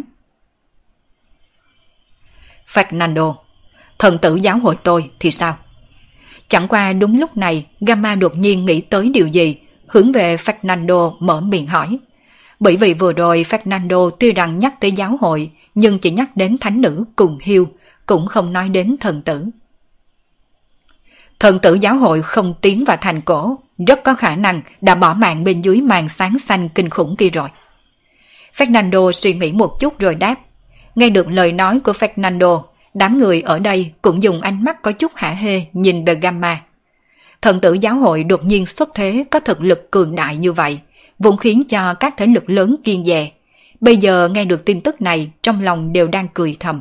Nhất là những người bên Hắc Ám Hội Nghị không che giấu chút nào dáng tươi cười trên mặt. Đối với bọn hắn mà nói, tổn thất của giáo hội chính là thu hoạch. Gamma cùng những tổng giám mục khác sắc mặt trở nên cực kỳ khó coi. Thần tử có ý nghĩa quá quan trọng đối với giáo hội. Ngoài ra còn có hai vị tổng giám mục là tâm phúc của giáo hoàng. Bọn họ càng biết giáo hoàng muốn lấy được gì từ thần tử. Thần tử đã chết tại chiến trường thượng cổ, đối với giáo hoàng mà nói chính là thiệt hại cực kỳ to lớn. Hiện nay chỉ có thể hy vọng thánh nữ có thể thu được truyền thừa, nếu không lần này giáo hội tổn thất quá nhiều. Thần tử giáo hội lúc đầu biểu hiện mạnh như vậy, không nghĩ tới là rơi vào kết cục như thế. Đúng nha, cho nên nói, con người vẫn phải khiêm tốn một chút, có đôi khi ngông nghênh quá không phải là chuyện tốt lành gì. Thần tử giáo hội này chính là một ví dụ rõ ràng nhất. Bên trong chiến trường thượng cổ, người bên Chiến Thần Điện ngã xuống trong vũng máu, mà Khắc Lo thì đưa mắt nhìn về một nam một nữ đang tiếp thụ truyền thừa, trên mặt đầy sát ý, nhìn hai con rồng lửa đang cuốn về hai người kia. Ngay trước khi con rồng lửa này chạm tới người, một nam một nữ của Chiến Thần Điện có lẽ cảm nhận được nguy hiểm, đồng thời mở mắt, lập tức nhìn thấy đồng bạn đang té xuống vũng máu, cùng hỏa long lao về mình. Hai người trong mắt co rút, trên mặt lộ ra không cam lòng. Còn kém một chút thời gian, bọn họ có thể hoàn thành truyền thừa. Nhưng nếu như bây giờ không dừng, đợi khi con rồng rơi trúng người, kết quả của bọn họ chắc chắn còn thê thảm hơn đồng bạn kia nhiều. Hỏa Thần Giáo Khắc Lo, tôi nhớ kỹ rồi. Người con gái bên Chiến Thần Điện trên mặt lộ ra kiên quyết, oán hận trừng mắt nhìn Khắc Lo, sau đó trực tiếp bỏ qua truyền thừa, nhảy lên đi thẳng về vòng sáng. Về phần người thanh niên khác thì không cam lòng, vẫn đang muốn đánh một trận. Nhưng kết quả sau cùng là hỏa long rơi vào trên người, trực tiếp thiêu hắn thành tro tàn. Một màn này rơi vào trong mắt đám người vây xem cách đó không xa, nguyên một đám trên mặt lộ ra kinh hãi. Truyền thừa hỏa thần thật không ngờ lại kinh khủng như vậy. Trước khi nhận được truyền thừa, Khắc Lo chỉ có thể coi là người có thực lực ở tầng giữa trong số những người tại đây. Nhưng bây giờ lại chỉ cần một chiêu có thể diệt sát đám người Chiến Thần Điện có thực lực mạnh mẽ. Sự tăng trưởng thực lực này không khỏi quá là kinh khủng đi. Lúc này mới chỉ là bắt đầu thôi. Khắc Lo không quan tâm đám người ẩn nấp đang vây xem, hắn không thể nào giết sạch tất cả mọi người, nhất là khi vòng sáng này đã xuất hiện rồi. Việc hắn có thể làm chính là ngăn những người đó được thần linh truyền thừa. Giải quyết Chiến Thần Điện, kế tiếp nên là người của những thế lực khác. Hắc Ám Hội Nghị. Khi Khắc Lo xuất hiện, người của Hắc Ám Hội Nghị mang trên mặt vẻ phẫn nộ. Bọn họ đã biết kết quả của ba người Chiến Thần Điện, đương nhiên cũng biết mục đích của Khắc Lo. Khắc Lo, chỉ cần lúc này ngươi không nhúng tay vào bên này, Hắc Ám Hội Nghị chúng ta thiếu ngươi một ân tình. Ngày sau, Hỏa Thần Giáo có chuyện gì cần tới Hắc Ám Hội Nghị chúng ta, Hắc Ám Hội Nghị tất nhiên sẽ toàn lực trợ giúp. Mấy người Hắc Ám Hội Nghị chỉ có thể hy vọng dùng điều kiện này để tác động đến Khắc Lo.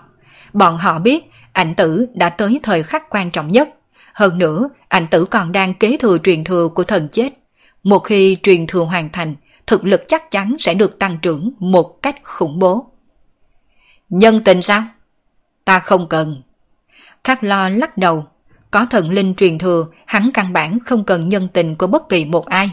Chỉ cần cho hắn đầy đủ thời gian để trưởng thành thì hắn chắc chắn sẽ là cường giả đỉnh cao, mà thế lực của hắn chắc chắn sẽ toàn lực ủng hộ hắn. Chính mình rời đi, không cần chờ ta ra tay, miễn cho gặp phải kết cục khó xử. Khắc Lo dùng ánh mắt nghiền ngẫm nhìn hướng ảnh tử của Hắc Ám Hội Nghị. Ảnh tử của Hắc Ám Hội Nghị mở mắt ra, dùng ánh mắt oán độc liếc nhìn Khắc Lo, nhưng rốt cuộc cũng là người từ núi thây biển máu bò ra được, cực kỳ quyết đoán trực tiếp quát lên. Đi! Không có chút do dự nào, ảnh tử dẫn theo người của Hắc Ám Hội Nghị trực tiếp đi về vòng sáng. Bên ngoài cự thạch trận, khi người của Hắc Ám Hội Nghị cùng người của Chiến Thần Điện đồng thời xuất hiện, người bên Hắc Ám Hội Nghị mặt trầm như nước, mà những người khác thì dùng ánh mắt bội phục nhìn về lão già Hỏa Thần Giáo. Quả nhiên, Khắc Lo của Hỏa Thần Giáo lần này thật sự muốn đào thải toàn bộ người của thế lực cạnh tranh, trở thành người thắng lớn nhất. Kết thúc tập 100 của bộ truyện Đô thị siêu cấp Vu sư. Cảm ơn tất cả các bạn đã theo dõi. Diễn biến gì tiếp theo sẽ xảy ra đây? Mời các bạn đón nghe. Đừng quên đăng ký kênh, bật thông báo để được đón nghe sớm nhất. Còn nếu các bạn thấy hay thì hãy chia sẻ và donate ủng hộ để có kinh phí duy trì việc đọc. Thông tin donate thì có để ở dưới phần miêu tả. Xin cảm ơn các bạn rất nhiều.